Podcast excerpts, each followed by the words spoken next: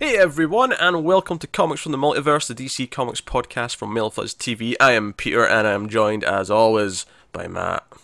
Hey, what's up? And every time I see that hat, I think it's a Magneto hat, but I'm sure it's No. not. No, well, the Ace Gold Knights, our new hockey team, Okay. doing really well. As of the time we're recording, they want to shoot out against the Predators. I Sorry, figured- the, the the V in the helmet makes me assume Yeah. it stood for Vikings. well, that too. Also, when I went to Disneyland and I met Loki, he said I needed to add horns to it, and it's his helmet. Uh, so he said he's a fan. So good times.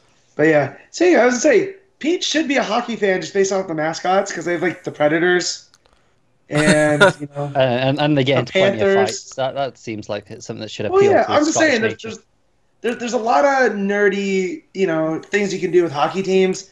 Plus, it's a lot of cat, you know, icon iconography. I do. So- I do happen to enjoy the Mighty Ducks trilogy. Uh, hey, I'll say that much. Up, up until my new hometown team, uh, I mean, I still am a Ducks fan since '93. Uh, in fact, I think I've worn the jersey on air before when it's been cold here. So, but yes, on that rare Fun occasion. Uh, also Yes, here, also here, uh, you've heard him muttering in the cretin that he is. Connor's here. Yeah, you're getting the digs out early, are you? I am. It's, it's, now, it's now a point of pride to insult you as quickly as I possibly can. Just you, you ginger cretin. ginger pube as well, I- Matt. Let's not I'm forget back. ginger I'm pube. back. I'm not saying that one. That one's too. That's too far. Oh, that's crossing a line. Oh, I'm sorry. Yeah. Again, you know, I, I don't mind to fight. I don't mind to insult, but again, it's all it's all in good fun. When you start calling someone, you know, uh, that it's no longer fun. Why are you treating this like it's a C bomb? What's going on? I I don't like that word. That's when you know. Certain people don't like certain words. All right, you don't like the word pube. Yeah, ew, that's gross. Just ugh. You shouldn't have told him that. Well, you, na- you nasty hair. That's what I call it. well, we're going to talk about some uh, DC pubes today. Uh, I mean, comics. Uh, sorry, Fre- Freudian slip, Matt. Hey, hey, with all the allegations that have been going around and all the people that are having a downfall, let's let's tell that line there, Pete. What DC pubes? No, I'm just saying Oh. we're talking about we're talking about DC pubes today, and I just made me say that gross word. So uh, well, I've succeeded. This is great. So, that, I mean, this is going to be known as the DC pube episode. Episode 81 is the pube episode. you know, That is now a thing. Oh man, I want to start an addition to Patreon to make Peter stop saying that word. I will happily accept payment not to say the word pube. I- I'll do it. Like, uh, He, he says he'll do it, but he'll he'll end up saying it anyway. nah, for money I'll do it. Yeah, for money I'll stop saying a word. Yeah, great. Yeah, why not? He's Easy do a lot of things for money. Where do you think he gets the phrase "he loves dick" from? Grayson, Dick, Grayson. Whatever Made their names are. I'm not judging. I'm not judging. I'm just pointing out stuff. So yeah, we talk about DC Comics. Uh, coming up on this week's show, we have Batman number thirty-six, we have Superman number thirty-six, we have Justice League thirty-four, start of a new run by Christopher Priest, hence why it's suddenly there when it wasn't before. Uh, Green Lanterns thirty-six, Green Arrow thirty-five, Nightwing thirty-four, Deathstroke twenty-six. Batman White Knight number three, and me and Matt also checked out the DC Holiday Special 2017 number one. I feel like the number one is redundant when you put the year on it. Yeah, just DC Holiday Special 2017. Yeah. Like, Or call it number easy. two. We did this last year. Call, call it number Yeah. two. Make it a thing. But um, yeah, one or the other. Both is pointless. Anyway, uh, so that's that's what's caught up on this week's show. Uh, so whole, whole whole host of interesting books to talk about. Uh, not much in the way of news, although uh, as as ever, sometimes you'll get the comics creators tweeting out one or two little things uh, here or there. Uh, teasing things, and Tom King just happened to drop some little comment about how he's working on a solo Superman story for the first time soon. Uh, so Looking forward Yeah. to it. yeah, more more than that, we talk about Batman. I feel it's relevant given that Superman's Yeah. in this issue of Batman. But uh, interesting stuff, all the same. Ah, Matt, What's up? how, how was your how was your week? How, how No, no, not too bad. Hmm. You know, it's, it's here and there. So I just like to check in. I, I like to be a, have a nice nice pleasant Yeah. some pleasantries at the start of the show for everyone. Uh, it's tough for Connor. that's- no, no, I'll be nice. Well, that's the thing. I talk to Connor more than I do you, so I, I, I just know what he's been like. He's been infuriating, so I know. I've been cold. It's snowing, and I hate it. As, as I've not been too cold this week. It's, it's definitely like I I think last week was worse. Last week was the, the first week of the year where I was kind of like, oh no, okay. The, Do you know what? I'll agree. Last week was probably colder, but this week it's it's just snow everywhere and ice, and I hate that. I don't like the ice. Ice is ice is uh. I, I, and it's, What is it's this really stuff bad. you're talking about? uh, I live in a little cul-de-sac, so no one no one grits this this street because it you know you can't cut through it to get anywhere. So I nearly died just walking back to my house o- off the bus like half an hour ago. I'm not praying You should hard wear enough. cleats. What? You should wear cleats. Uh, I have I have big boots on that have plenty of grip, and I still slipped and nearly broke my leg. Yeah. See, I do that just walking because I'm a klutz. so I can't imagine injecting ice into that uh, equation. Get some, get some snow boots with the big spikes in it. That'll. Yeah, that's what I mean, Probably should invest in those. Although that that said, when I used to play football and we'd come walking out from the locker room with their cleats on, you'd have to be careful on the pavement because you would just become Bambi on ice. Yeah. Yeah, so and it's always funny seeing the you know the six foot six guys, you know, doing that because they're all legs. So, yeah, good times. Hmm. Um, yeah. Uh, obviously, we do television for the multiverse. Me and Connor on uh, late on a Sunday. We would talk about the DC TV shows. I just want to mention though that they were all Christmas themed this week, right? Okay, which makes sense. You know, going on the mid-season break, you have Christmas episodes. They all ended to varying degrees of like really depressing end notes, though. They all they all had something bad kind of happen. right at Winter is coming. Yeah. Uh, So no. So cheery week for Oh. TV. Um, Yeah, yeah, uh, see, I've I've only really watched Arrow so far, and I was v- very drunk, Twitter- and I can't Twitter really can remember tell. the ending. He, C- C- Connor, you know how he has that rule where he drinks every time someone says on Arrow, "Are you okay?" He was at like eight or nine of them last night. That that was Yeah, I was on no, some wait, you, you don't chug every time. You just take a drink. s- uh, d- neat whiskey when when they say those. Oh. Yeah, Yeah. okay. So you're going straight up. yeah, You ain't even playing around. and then I've got like some strong like seven seven point five percent ciders just on the go. I don't. I don't think it was as bad though as that week where we said that if someone says sh- if if Slade Wilson says shadow out loud, yeah, you have to turn the drink. Yeah, that, R.I.P. that was pretty rough. Yeah, R.I.P. Connor's lover. So it's all right. It's got it's got like five five six weeks off now to recover.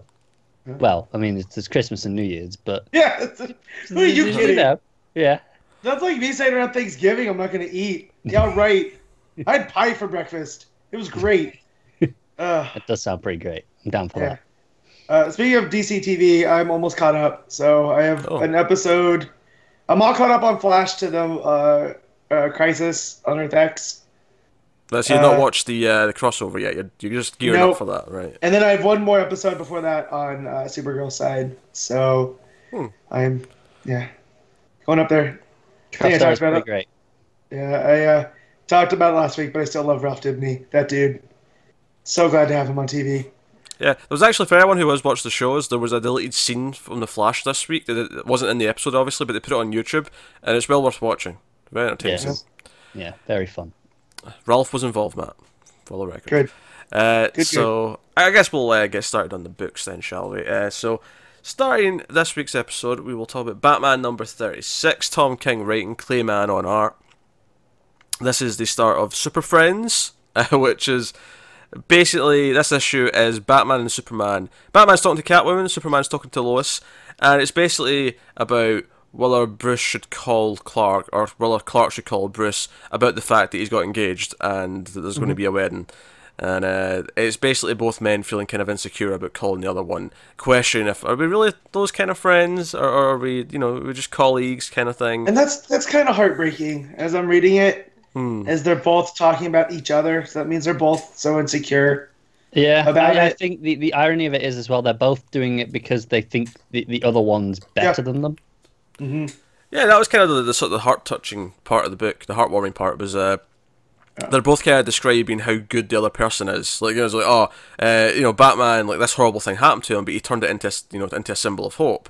Uh, and he, he doesn't have to do this. Like, he could have been awful or whatever. And on the other side, Bruce is saying, well, you know, Clark could have done anything, but both both men say, oh, they had to do what they did. The other person had a choice. It's.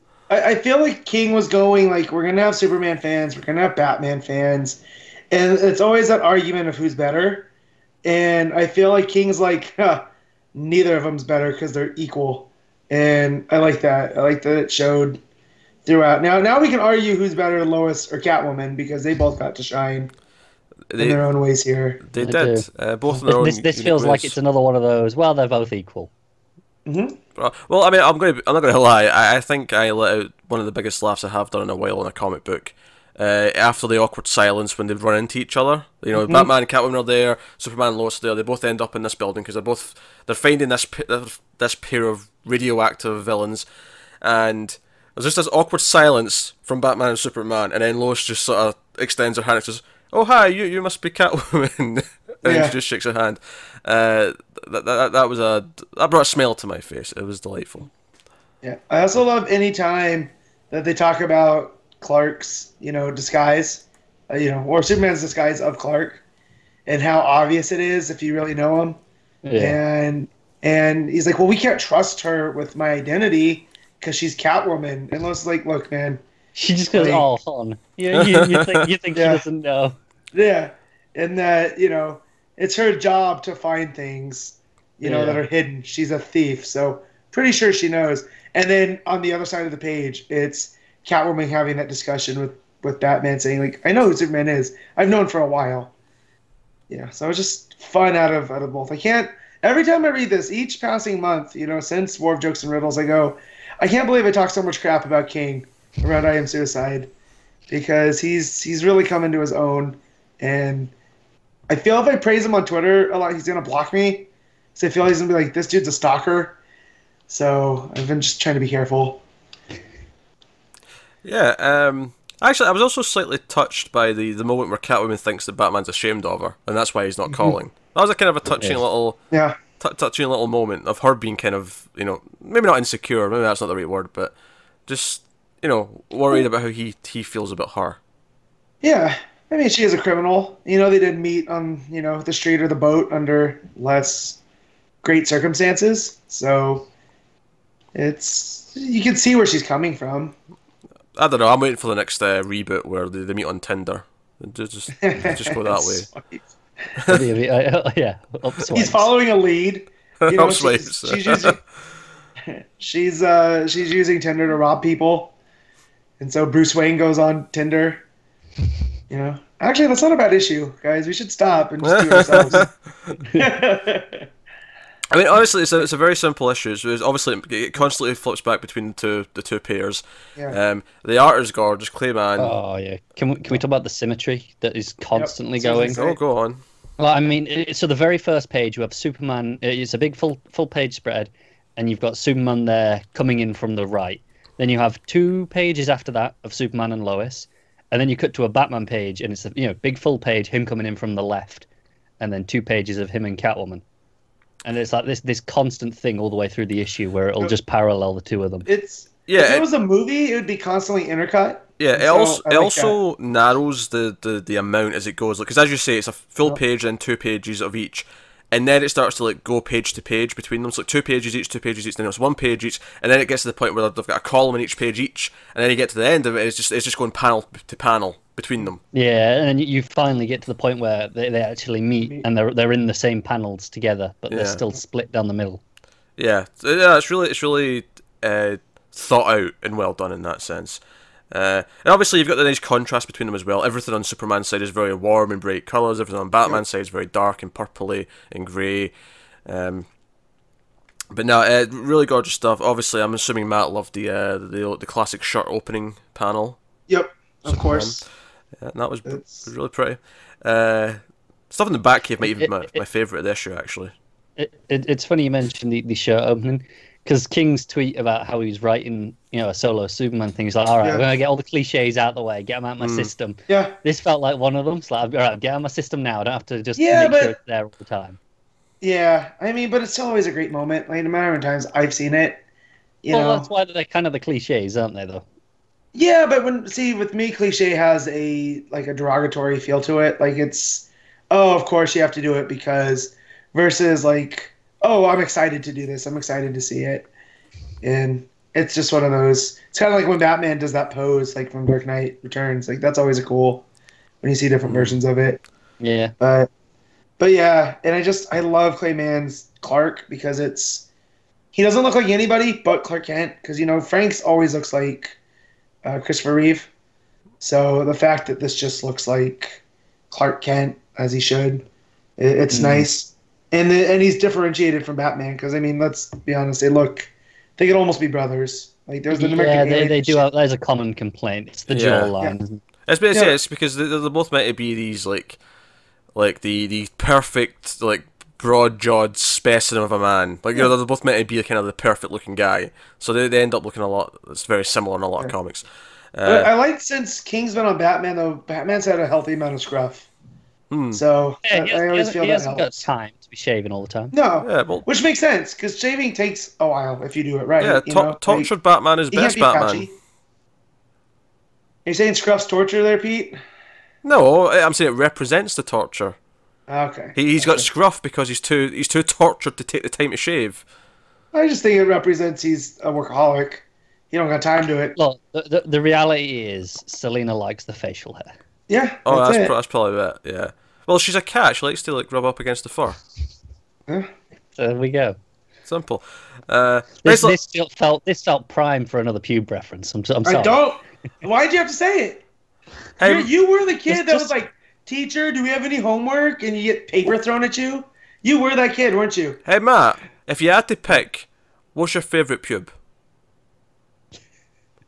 I am pleading the fifth, so I do not have to answer. the one over to the left.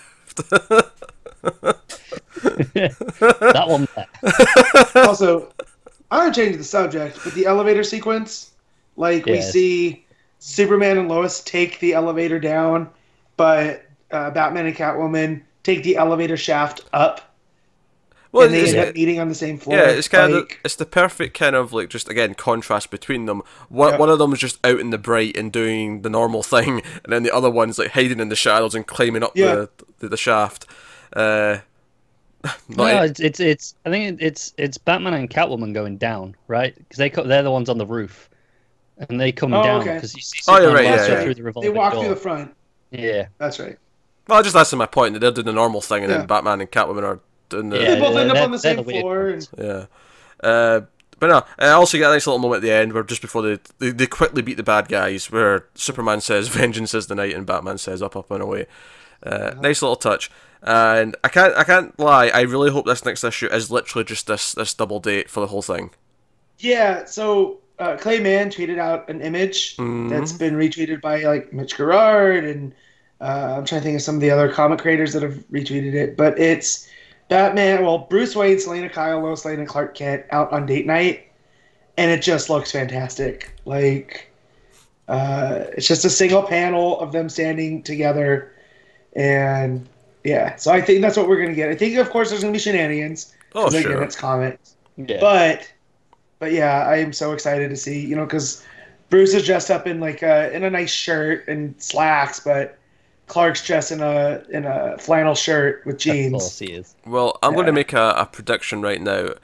I'm going to say this: Lois is going to ask how they met, and the boat and street argument is going to mm-hmm. come up at the dinner table. Yeah. It's happening. I'm I'm calling Yeah. it right now.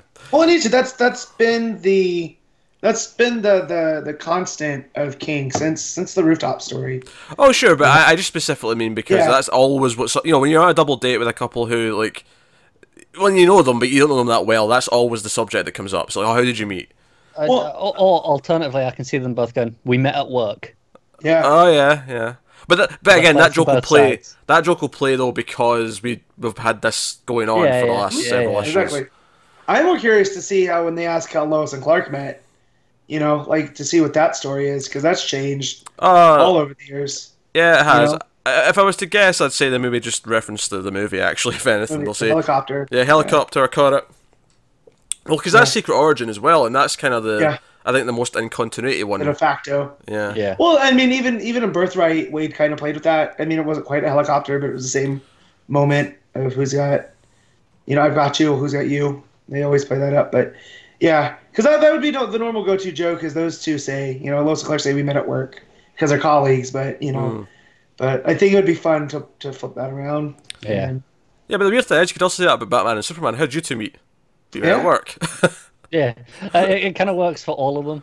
Also, this is kind of the tone I always wanted for a Batman Superman movie. Like, I hate the fact that BVS made that a versus, which I that was always my biggest hang up. Because this Do you, know, do works you know what I so hate? well. I hate that you remind me that it exists when I'm thinking about this fantastic comic. You can, you know, but that's what makes this one so much better. Is we're coming off of a period in pop culture where it's versus, versus, everything's versus, and here it's just a story about them trying to get along, and well, they they feel each other's not their friend, but deep down they know that they have each other's backs no matter what, and that's always what I want out of these two. I hate that you know we have to have the dynamic.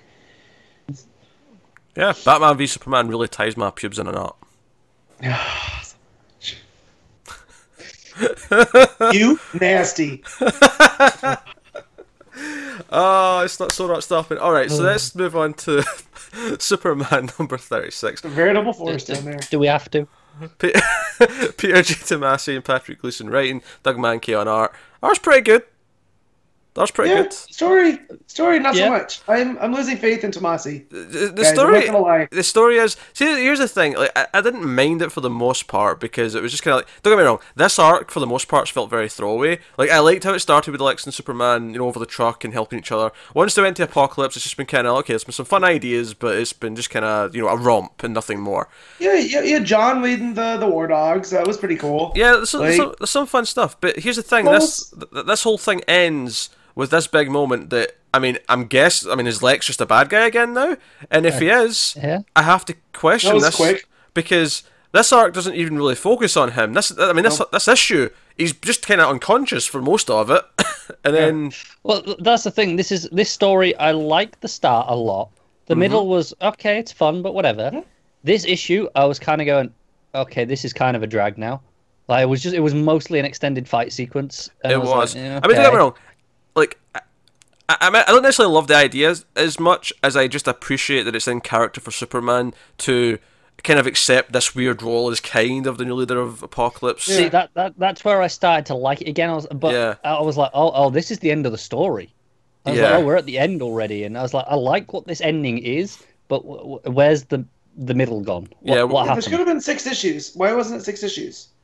You could have decompressed it so much more instead Yeah. of four. But this is the weird thing. Like, I wasn't f- enjoying the fighting in Apokolips that much, so part of me also feels like I, I, if it was going to extend to six issues, then what I'd really want is develop the fact that Lex is going to be angry at Superman, the fact that Superman doesn't trust Lex anymore. Like, Yep. really develop that stuff because Uh, this well, ending. them- Alternatively, I'd have given a full issue to Lois and a full issue to Jon after where we last left them. Yeah. Ah, yeah, I could see that. Yeah.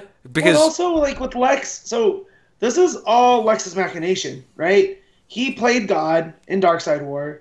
They were, you know, Lex is the new ruler of Apokolips. And then he gets there and they tell him that he needs to take this role. He's like, no, I can't. It's actually Superman. And then gets mad that kind of Superman takes this role out from under him, right? Like, I don't understand why Lex is so upset at the end. Yeah, I, I don't either. It, it came out of nowhere for me. Where you know, he rips off Yeah. the emblem and he just crushes it, and he's got that big evil grin in his face at the end, and I'm Yeah. like, okay, is he just evil again now? Like what? Because I always said when the fallout happens, it's going to be heartbreaking. And here, I was just like, wait, they didn't just rush this, did they? Because that feels so unfulfilling. it feels like a, a damp squib of what could have been a really epic emotional Yeah. story for for Lex. Yeah, it's it's it's pretty disappointing. And I, I know, Matt, you said you're kind of losing faith in Tomasi. I'm Yeah. hoping this is what happened with Batman and Robin, where there was about that. It was like a good year where it was just in a mm-hmm. slump. And of course, Yeah. that was monthly then, so that was you know Right. you know 12 issues but it Here was, we'll was just through it a this, this slump and i was and uh, but then afterwards it was really good again so i'm kind of hopeful that Well, maybe Which is, this is it's that funny you bring that up because I actually never got past that slump in Bat because I liked it at the start, and it was around the time after Damian died where it was all the Batman and like someone else for a while. that was the slump yeah, yeah, I, that's where I kind of checked out. But I do recommend if you could go back and read that in trade, Mm. It really when you're not waiting for it and it's you just accept outside of the Carrie Kelly issue, which is still super weak. You know, because Mm. there was no reason to have her there besides like, hey, look, it's Carrie Kelly. Yeah, it was just a Uh, sh- shock value headline thing. Yeah, but like the the team up with Frankenstein and Aquaman and then Wonder Woman and it was this really cool Brave and the Bold vibe.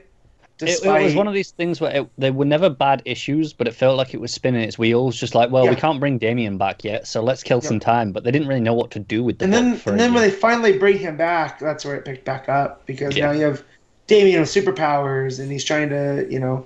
So that said, he's been really good on Super Sons, so maybe that's where all of his attention's going right now. And this crossover that we have coming up next, maybe I, I hope ends Him this- reinvigorate that spark. But Yeah. Yeah, I'm, I'm, yeah, I'm hoping for that because Super Sons has been really good for the most part. Uh, There was, there was that two issues on the planet that we didn't weren't as Mm-hmm. Yeah. fond of, but otherwise that Super Superman's has been really good. So, uh, yeah, I, I I hope it picks back up. It's kind of a shame though because it was in a bit of a, a weird rut, and then he went, you know, Tomasi and Gleason went away for a couple of months, and that was you know slightly better than what we'd had from them just beforehand, but not great. And then you know this started off okay, but it's kind of went thi- into a weak, think- mediocre place by the end I of it. think it says like we'll obviously speak about this more when we get to our end of year discussion. But Yeah. this time last year, this was like hands down our favorite Yeah. book consistently. Well, they were still in Hamilton County and they were still doing different things, and here now, it's fallen into the tried and true Superman story. Joe, I think think's really funny. I think you know last year when we were doing our top tens at the end of the year, uh, Superman and Wonder Woman were really like high up in everyone's Yeah. list. I feel like this year Wonder Woman might technically still grab up high because the first half of the year was still rucka. But I think right now Wonder Woman feels in a much different place than what it did Yeah. last year. Superman def- definitely does. Yeah. Uh, but at least with Wonder And- Woman, and- it's and obvious. Superman doesn't even have the excuse. Yeah. yeah, it's, it's, you know Superman has the same team, so like why? it's weird. Yeah. So it's more disappointing. That's at least with Wonder Woman, it's like okay, Rucka's off. We knew it was going to maybe Yeah. take a take a different turn, and it's okay. Yeah, we, we were prepared for that. This we, we, we, we expect better from Tomasi. Yeah. Uh, so not super fond of this. Like I say, I, I like the whole idea of like him trying to like give hope to Apokolips. I mean, I know it's never going to last, but the whole idea that he Yeah. actually inspires them to maybe believe that you know something better is possible. That's the Yeah. thing. I did I did like that part of the issue. It's definitely the best part. Yeah. But again, I'm like, oh, this is the ending. Why, why are we here already? Yeah, it just it felt like it came out of nowhere. It it feels like stuff wasn't built up too properly. It was mostly just forgettable action, and then oh, it, was- ending. It was, it was punch up, and then someone went, fine, I'll do it. Well, especially with the amount of New God stuff we're getting in other books, like you know how it's being handled in Mister Miracle, and then even in Wonder Woman, all the New God stuff. So Yeah, Here, we had just- some in Hal Jordan as well. Yeah, and then Hal Jordan. I, I think it says something that Superman was typically like Batman and Superman. I'd basically read as the first two books always whenever they came out last Hmm. year, and up until whenever. Uh, the last few months, Superman's been like near the bottom of the pile almost every week. It's come out. See, I, I, think I typically read Superman in the middle to get out, like, so it's so I can put something good either side, or guaranteed good. Yeah, I, I usually read it towards the the end. Although now that it comes out on the same week as White Knight, that usually is the last read, just because I like to save what I think is going to be the best for last. But but yeah, I, I, I save White Knight for last because I read the out of continuity stuff last. I, I read I read all my I read all my universe stuff first, funnily I- enough, I- I, And and then everybody- extras. think And I everybody telling me how great Batman was. This that was, that's why I didn't put it off until because usually I'll hmm. read that one towards the end too. But everyone was like, "Oh my god, it's the best issue! Oh my god, this is so great!" Yeah. I was like, "All right, fine, I- I'll I- read I it on started Wednesday." with- I started with Batman and then finished with White Knight. Which is funny because Batman, like, I feel like people keep saying that. That, Oh, it- it's- oh, this is the best issue. This is the best arc, and it keeps Yeah. happening. And all it's doing is showing that it's going from strength to strength. It's getting better. Like, like I think King tweeted out this week. Oh, people keep telling me that the run's finding its footing, and I'm like, that almost sounds insulting in a weird way. I don't know if I'd want to say that Do you know someone. what? Do you know what's crazy? It- again, on, it was on Twitter. It's in the uh, the Joëlle Jones issues coming up. Yeah, Uh, he's finally introducing his own villain. I'm like, Yeah. oh, oh yeah, he hasn't created a villain yet. We're like 40 issues in almost by that. By the, I think Yeah. it'll be like 40, 39, 40 when that happens. Well, I till he creates a villain. when you have such a sandbox to play in, like yeah, why create like Snyder did that right out the the gate, you know? Yeah. With the court, so why not do something a little bit different to make your run stand out? Yeah. But it, it's kind of crazy to think that in a traditional run, that would be three years before he got to creating anyone like of a villain.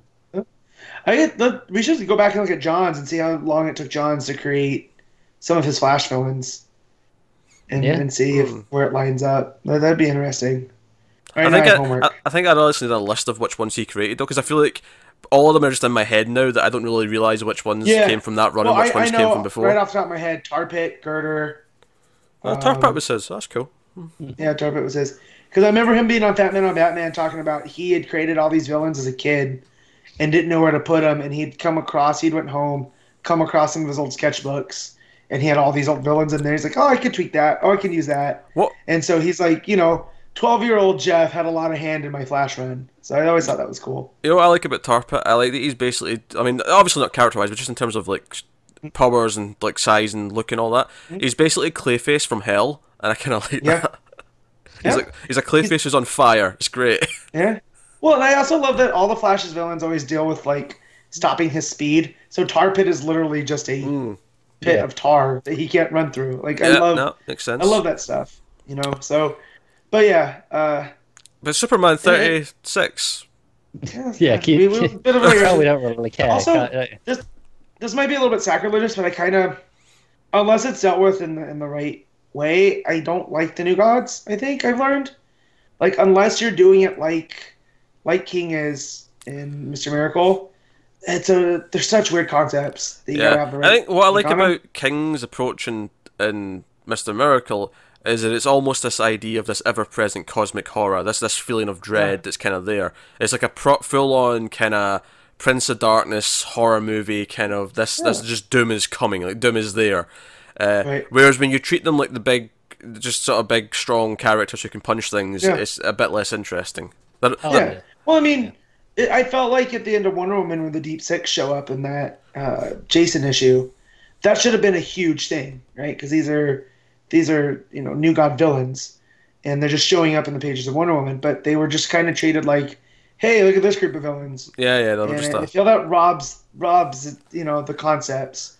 So I, I feel like maybe we're getting a little, and I don't know why they're doing this. I don't know if it's because Justice League was coming out and they're like, hey, let's pump up that section because of Uh, Steppenwolf and Darkseid. I, I don't think it's that. I think it's because it was, you know, Kirby's birthday hundredth thing, and it was like, okay, so Yeah. they, they're kind of trying to celebrate by using them. Okay. Uh, it, but Oh. ma- maybe it's backfiring a bit. I don't even making think it it's a worse. mandate though. I feel like it's maybe just an individual writer thing where a lot of them have feel be. that way. Yeah, where they're all trying to, where they're all going, hey, we want to do this would- because of. It, it would be like trying to incorporate Kamandi into stories. It's kind of like, well, this is kind of its own thing. Like, Yeah. uh, to be fair, the, the new gods definitely fit better than that, though. yeah, but I'm saying, Oh, of like, course. when I mean, that's where OMAC comes from. I mean, Yeah. and they they adopted that into Brother Eye. So you know, but yeah, it's just this weird thing. I, I just feel as soon as now we're done with Apokolips, I can be excited again, uh, especially with this that's coming up. I, honestly, I, I mean, I'm, I'm excited for the Super Sons crossover. Actually, I shouldn't say I'm not excited because I am excited for that. Uh, but I, I wouldn't say I'm excited for the, the next sort of main Superman arc yet because thing is, I'm I'm excited for the crossover in spite of Tomasi. I'm excited excited for it just because of what it is, not because I think oh Tomasi's going to kill this. yeah, I, I I think he's let me down a few times, and I, I keep saying just Tomasi. It's Tomasi and Gleason. We really should Yeah, We point that should, out. we should be pairing Yeah. them together, yeah. Uh, I really feel like they've let me down a little bit too many times this year. For the majority of this year, really, ever since Superman Reborn, I, I, I like that, but everything after that yeah. has always been middling to disappointing. There's been disappointing. a couple of spots that I liked a lot, but nothing consistent. Yeah. And I wonder how much of this has to do with Doomsday Clock too, because it has to set things in motion. You know, I don't think it does. maybe But it's not, though, is it really? This is yes, it's I not- don't- they're just doing their own Well, thing. no, with Superman, I'm I'm thinking about Superman as a whole because Action Comics, I felt like we were we were disappointed in Oz Effect a little bit too, you know. So I'm feeling like that's definitely setting up Doomsday Clock. Here we needed to get Evil Lex back, so this kind of prompts that into that direction. Well, yeah, but I mean, if if, if, if, they've got a year. Yeah, because that- obviously they've got till the end of Doomsday Clock till this catches yeah, up. if that's just some, if they had to somehow set up Evil Lex before the end of Doomsday Clock, they did have a year, which is twenty four goddamn issues between two Yeah. Superman books. I feel like no, that's not an excuse. it's just so Yeah, not an bet- excuse. between the two of them, they've got almost 50 issues. This is just Yeah, no. true. All right, well, we'll move on then to uh, hopefully something a bit more positive, which is Justice League number 34, which is the start of Christopher Runn's Christopher Run, Christopher Priest Christopher Run. Run. Yeah, Christopher Priest run on the book. Uh, Pete Woods on art on this issue. I- I'm just saying the writers on the run because obviously with the double shipping, the artists are like swapping in and out a bit more often, Yeah. so it's harder to say it's their run. But uh, so yeah, so this is Priest's first issue. Uh, it was nice to actually be excited for an issue of Justice League. Uh, for a change, It's weird. yeah. So it's been the It's whole been a long time. all of Rebirth. Yeah, all of Rebirth. We've not been excited for Justice honestly, League. even towards the end of yeah, New Fifty Two, uh, I was, it was I wasn't excited. I was kind of going, okay, it's all Yeah, right. Darkseid War was dragging on. That was like eleven issues. That was a year of Justice League, and it felt like it was dragging things It, was, down. it wasn't bad, but I wasn't I wasn't excited for it by the end. I can tell you that. No, definitely not. I mean, it was really working hard to be a flagship, but it kind of, I feel like that drug it down. Yeah, yeah. Obviously, there was a lot of good stuff in John G's Justice League run. There was. It Uh, was. but um, it's been a while. We've had Bryan Hitch on it for so long now. It just and obviously we didn't like any of that stuff. I mean, don't get me wrong. It gave me cold snap, so I'm not going to. True. I'm not going to begrudge it too much. Oh, I forgot Anytime I hear that in the news, like we're gonna have a cold snap, I go, uh, man, that guy. Also, I, I don't think it was helped out that he was continuing his Justice League of America stuff from that, you know, book he was doing. Oh, that was the 52. yeah, that was murky as shit when that switched over. yeah. Yeah. I don't even know if that ever finished because it was, it was going to get finished, it it cancelled. they That was No. finished. They, they kept oh. resoliciting the, the last like issue or two, but then he just started working on the one. rebirth version. So Yeah. I don't think it ever happened. Weird. It's it's really weird stuff. Yeah, and I read far more of that than I wanted to because of that, you know, the Justice League from the future. Oh, that's right. You went back. stuff. Yeah, you went back and read that. You, wish I didn't. Yeah. So- well, I, never, I never finished it, so I don't know what happened with. Uh, That's Wonder Woman's worse. homicidal that- son. That, you, Yeah. you started it going, I'm going to read this, and then and then you put yourself through it for Well, nothing. so, in case any comic creators are listening, if you want me to read something, just make a character that looks like Conner Kent and give me hope. and I, I will read at least four issues. So, you know. I like how he just glossed over my who right after, Yeah. after he said Conner Yeah. Kent. I've learned. Pubes. Anyway, uh, so Of course. so Justice League thirty four. Um, so this this is a kind of a I, I, I like Matt. Matt's probably going to love this story because it, when you get to the end of it, the little thing for next time is uh, more breaking Batman, Yeah. Yeah. which I feel like is just right up Matt's alley. I do. Yeah, but I like how Priest is dealing with it because it's, it's again, it's that that in White Knight. We'll touch on this later, but it's what happens when Batman tries too much. Hmm. Like you have a support structure there, and you're still choosing not to not to consult with them, and Right. I, it I, causes I was problems. reading an interview before this came out. Obviously, they were doing the you know the the hype Mm-hmm. up for the new run, and uh, Priest was talking about how at least the start of the run for a while is going to be making Bruce recognize his limits, and it's going to be pushing hmm. him to those limits and making him realize he can't go any further. Which is kind of similar to what King was saying at the start of his run.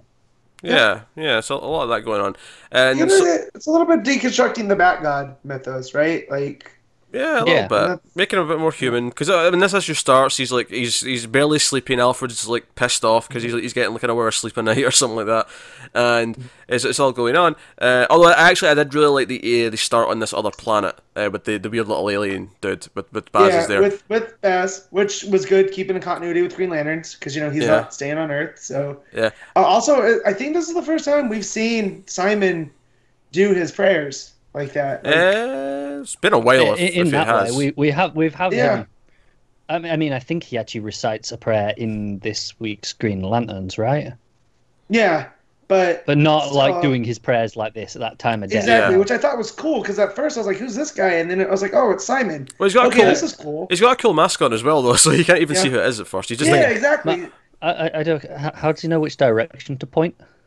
That's that's what I was wondering. Maybe he's got the his star. just kind of guides him. Yeah, he's got his star charts out. He just has to point to Earth, Yeah. basically. Just, just get to Earth, and that's good enough. Well, yeah. I mean, if you, if you're on another planet, you point towards Earth for for Mecca. Yeah, yeah Simple. no, okay. Yeah. Exactly. So, but you know, the fact that that he is, I sometimes I forget that he is this Arabic Islamic character, you know, and because he kind of bucks that trend so much. Because from what we know about Simon, is he loves cars and he loves being a Green Lantern.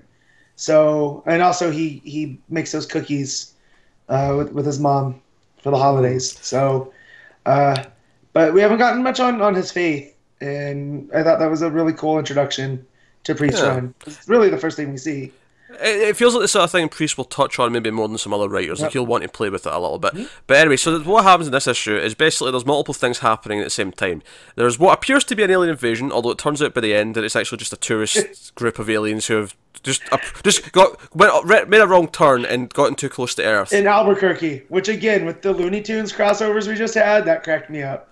Um, like Priest going, ah, I should have done more of these. So Baz is out there with them. There's an earthquake that's happening. There's uh, some YouTube jihadists who have kidnapped a couple of nuns, uh, which is a really specific plot. Uh, so Batman gets to the call and he sort of splits up the team. He's saying, "No, Jess, you don't go with Simon. You you go to the, the Hurricane with the Flash. Uh, Aquaman and Wonder Woman come with me. You know, like Superman's at the, the Hurricane as well. Or the aye, no, the earthquake. It was an earthquake. Sorry, I'm, I'm mixing up yeah. natural disasters. But it turns out it's a tsunami later, so I've, I've got multiple natural disasters to, to deal with. Which that's that's my main problem with Greece right now. It's like you think Batman wouldn't have factored in that Corona Del Mar literally means jewel of the sea. Like he wouldn't have figured that out and Well, sent that's- Aquaman there. Well, that's the Well, point. that's the point. Yeah. He makes a Yeah. mistake. He makes the. That's the point. Is, is that he's, overstressed He's and he too misses it. tired that, he, I- that he overlooks it. I I understand that, but still, that's like a basic thing. Like I don't know. That was a little Well, I mean, weak reasoning. with, he he's I- gone three days with no sleep. That's kind of the point at Yeah. the start of this issue. Alfred go, no, no, no. Three days. We said that was the limit. I get that, but out of all the other mistakes, like that one, I feel is like you you could have had a better reasoning for it. That he was just like, oh, Well, I didn't even think about the name. Like you, he sent Aquaman because Aquaman they needed the muscle. I don't know. You know I, I mean? I, I disagree with this Like- completely. This is No, just, I, I, I this is a silly this. I complaint. think it's I think it's the point that he's so focused Ah. on what the issue is and you know the bigger concepts that he that he oh, he's overlooking things like that that he should be noticing. yeah, I'm glad it's a simple detail. It actually makes it much more believable to, believable to me. Like it, it'd be one Yeah, thing I- if you messed up some really hard, difficult like like theory or like oh so the, like some sort of weird domino effect. Well, this will happen because that happened. No, no, he just Yeah, didn't think about the name. Yeah, but that's not what I'm I'm arguing. I'm arguing that like even something like that, like give me a different reason that he slept up and sent Aquaman there, not just because like oh I didn't realize it was next to the ocean. We should have sent the ocean guy. Like I felt that was kind of weak. Like they needed you know his muscle for whatever else they needed, and that Superman couldn't handle just by himself. You know, like I don't know. It was just yeah. Not, not a big hang up, but I thought it was kind of dumb. Nah, I'm, I'm fine with I, I think this is kind of the whole point. Like, I, I I really do think that's kind of like the, the whole point is that he's so sleep deprived that he just doesn't click. He just it just doesn't register to him. Yeah. We can argue this all day because I'm not going to budge. I still- still think it's stupid. Like that's not a, it's not a reason. Like, yeah, he's sleep deprived, but still, like, No, if you're gonna say that Batman, you know what I mean? there is no but still. That's the whole thing. It's like he's oh, that sleep deprived. God. Oh, Matt, sometimes you have the weirdest complaints. I do. It's I'm reading it, going, okay, that was stupid. Like, I just I don't buy it. I don't buy it, even under him being sleep deprived. Can I just point out here? Can I just point out that Matt's complaining that the mistake that a writer ma- had Batman make was too silly. Batman's better than that. That's his argument right now. Is that Batman's not dumb enough to make this mistake? He's Yeah. basically because Batmaning uh, out of the fact that Batman is I am not because Batmaning. This dude studies how many different languages, right? We know this. He would know, like, there's an ocean there, and if there's an earthquake by an ocean, it's usually going to cause a tsunami. I know this. I'm not a geologist. I'm not a climatologist. I've just seen enough disaster movies to know that tsunamis Right. come with earthquakes. Yeah, yeah, that's that's So- common sense, and and Batman even knows that he's I'm- still aware of that part. It's just that he didn't realize it was by the by the ocean. I didn't know it was by the ocean. I, I didn't either. Oh, also, okay. And I'm I at least half as said smart as. Batman, so I, I, mean, almost said, I almost said something that would have been unforgivable, so I'm not going to say it. I really want to know what he was going to say now. I was like, well, you guys are Batman. Like, can't believe this become me defending Batman. Uh, this is the best. uh, I'm gonna be in a full cowl by next week. Thanks a lot, Christopher Priest. All right. Well, getting pa- getting past the mistake that, that, that Matt's not on board with. Uh, th- this basically leads to Aquaman getting there late, and then Batman's too slow to actually save uh, the, the the nuns. Wonder Woman's in there; she's actually taking care of the situation. But the cops, despite being told that things are under control, throw in the tear gas anyway. It actually blows up the uh, one of the, the nurses or nuns have got an oxygen tank, and it, it kills one of the perpetrators. So it's the bad guy who dies, but it's still kind of like, no, we had this dealt with. No one had to die. Like this is further than it had to go. And then the other perpetrator freaks out and stabs the other nun.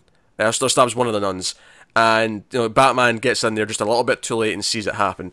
Uh, and he, you know, he and it's you know, Superman at the end of the book goes to see him at the, the, manor and is like, hey, like you know, we saved thousands of people like from the tsunami, we, we you know we saved one of them. Like you know, like it happens. Like we did. We, today was pretty much a win. We did the best we could, and we achieved a lot. But Batman feels like no, no, that that shouldn't have happened. I should have been there quicker. You know, so uh, which is a very Batman attitude. But um, he is making mistakes. So I'm I'm curious to see where this goes with that and how it how it plays with these various things. Yeah, no, I, I really like this idea that at the end, it's it's not that he should have been there quicker. It's that you shouldn't have been there at all. We should have Oh, had sure, yeah. someone else. We should have had the reserves. You know, someone else could have covered this. Yeah, And that's should- that's Because kind at of the Superman's point. It's like we've got a team for a reason. We can handle Yeah. things without you. You don't he have to be there for I- everything. This all happened because I didn't listen to Victor. You know, so yeah, Yeah, and Alfred. Let's not forget not, not listen to Alfred. that's true. So Yeah. no, I, I think it'll be interesting to see how if Batman gets to a point in this book where he starts delegating a little bit more and accepting. Uh, yeah. Like, how, how great would it be if there's like a giant arc going on, but the entire time Batman's like forcing himself to relax in like a beach somewhere, and he's like just Yeah. he's got a mai tai, and he's like, no, I'm not getting oh. involved. I'm not getting It involved. see- almost like I like the ending. It almost implies that okay, maybe this could be like almost Batman trying to take a break from the league because you know, Mm. Yeah. you know, Superman says, "Ah, you know, you know, we'll manage without you," and he's like, "Yeah, may, may, maybe, maybe you should." Maybe. Yeah. No, I also like seeing him. We we're so used to seeing either Bruce in like a tuxedo or a suit, or doing the you know the half cowl look. Uh, but it's him nice in seeing him a just in the sweats. yeah, in, in a in a tracksuit kind of deal, just sitting on the steps in Wayne Manor. That's something I don't think I can recall seeing. So, you know, nice look for him. uh, So, art, trying to relax. art was pretty good. Yeah, I liked Yeah. it. I mean, obviously, it wasn't the best art ever, but it was really solid. Uh, I especially like the Yeah, stuff in Aquaman's space. ponytail is out of control. though, in some of these, uh, Yeah, and that's Yeah, not it a complaint. I just so I long. love it. Yeah. Yeah, Car's breaking up a little bit. He didn't really get anything what you just said. Um, but no, I, I like the stuff in space in particular. I, I think that all looks really good. I, I think Pete Wood's style and the colours actually really lend itself to all the space stuff. There's a good sort of space opera vibe going from the stuff on the planet and then Yeah. and the stuff in space with the, the ships. Also usually I don't like it when the art's this blocky, uh, but I like it here. He does a really like his Superman is like super broad and bulky and Mm. it fits. So I I like that. And then the, but his Wonder Woman is you know not it's kind of the opposite of that. Where she has she has strength, but she's not. she's almost Blocky. cartoony by comparison. Yeah. So I, I, Yeah. I really like some of the layouts as well, and uh, yeah, like when the the gas grenades are going into the building, they kind of pop out of the panel. And it- Mm. It has Yeah. almost like a, a 3D effect to them, which is really nice. yeah. Yeah. Um, I uh, no, I, I dug this a lot. It was actually really nice to uh, because not, not only was I excited for Justice League book again, like I'm actually okay. I'm on board now. I want to see the next issue. That's a weird feeling. Uh, also worth mentioning, Priest, uh, uh, much like his Deathstroke, has the, uh, the sort of the, the sort of scene titles Yep. uh, sprinkled in Yep. there. it's if I'm thinking about it right now, it's kind of like an anti Deathstroke story. Hmm. Whereas Deathstroke started with this, this I'm going to build up this character to break him down. He's starting already with a broken down character with Batman, you know, and we'll see where he goes from there. So Oh, that's true. That's And, and cool. you know, to go back to the the the the, the, subtitles, I guess they are the the way they Yeah. do the the section. It's very straightforward and linear compared to in Deathstroke. Yeah. It's just Yeah. it's just this is what this scene is, rather than Oh sure. okay, he's Well, jumping about. have, I think have part either of you read his Black Panther? no. No. Neither have I, so I'm gonna have to check to see if Uh, you've uh, done that there. I, I've never read a single issue of Black Panther of anyone's, Yeah. so that, that would be a no. Uh, I do think part of that that idea being a bit more straightforward is a he knows that this is more of a mainstream book for everyone. Like you know, Yeah. everyone's going to Yeah. be checking out Justice League, um, and I think part of it as well is just the fact that you've got so many characters that he's going to be juggling and Mm-hmm. doing so many things with. It's just maybe a better idea to maybe keep it a bit simpler, at least to begin with. Maybe he'll get more Yeah, inventive. say you, Yeah. you say that, but right now he probably has as many characters in Deathstroke as he does on this team. Oh sure, but the thing with Deathstroke But is that you've got he De- juggles them more. Well, that's the does, thing. In yeah. Deathstroke, you've got one central character, and then a lot of them kind of group together into like a Yep. a group, Yeah. you know, a team. So, uh, th- th- whereas here, I can see there being a bit of a difference because he's going to actually no, maybe a story will be focused more on Superman, or one will be focused on Jessica, or one will be focused on Flash, or I can tell you who's not going to be making an appearance in this book. Dick Grayson, because remember what he said. I, I, I do recall, I do recall. Yeah. He's the opposite of Pete there. Yeah, he I think if, if he- if he ever shows up, it'll be in this arc with you know where Batman's struggling. yeah, he does not love Dick. He may he may he might enjoy pubes though. Ugh, that's yeah, that's Uh, borderline uh. Aquaman's ponytail looks like a bit of a pube, doesn't it? No. what are you looking at there, Connor? Just what I just want to say, don't you? Oh. Uh, anyways, you made me. I, I had something to add on to there, and then you just made me forget it. So, ah, never mind. Mm, Can't have been that good. All right, You know, well. you- it might have been. You'll never know now. I guess I guess we'll move on to uh, Green Lanterns Yeah. number thirty six. Tim Seeley writing, Ronan Cliquet on art.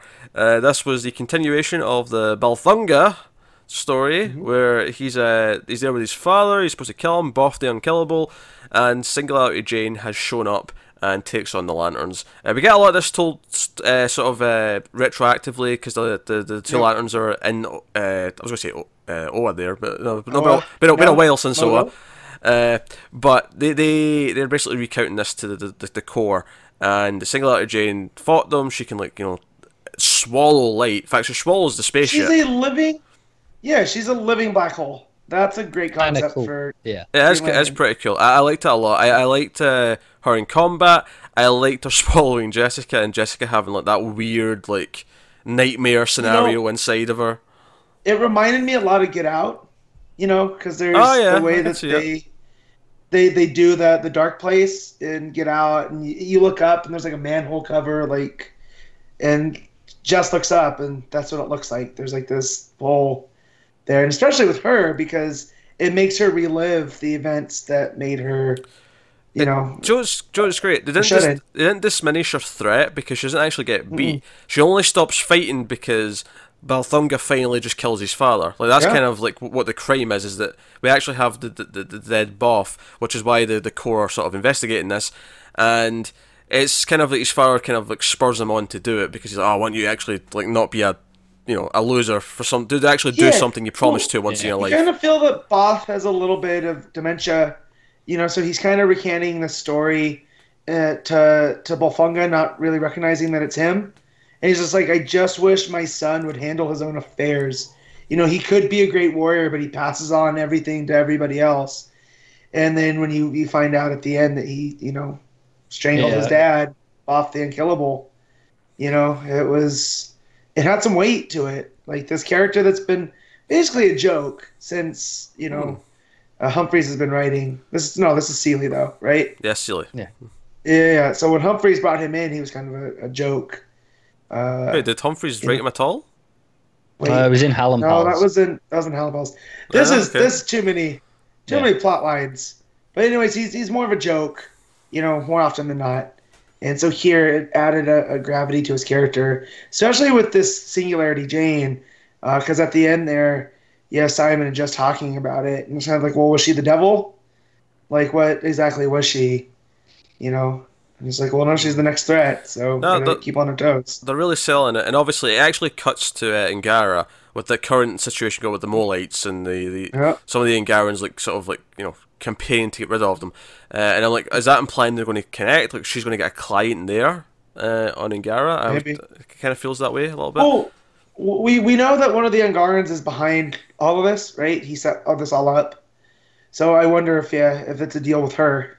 You know, he wants to take power, so he con contracted her. Could possibly. I, I do like that we're building it up in the background, though, just a little bit each issue. Yeah. It, it really does feel like there's a sort of plan, sort of in place for Yeah. at least this chunk of the run, whatever, it- whatever it Yeah, might be. this is literally one page, but I guess it's, you know they're in a, a refugee camp essentially. You know, Yeah. they're walled off Yeah. from the rest of society, and and and they have no idea what's going on out there.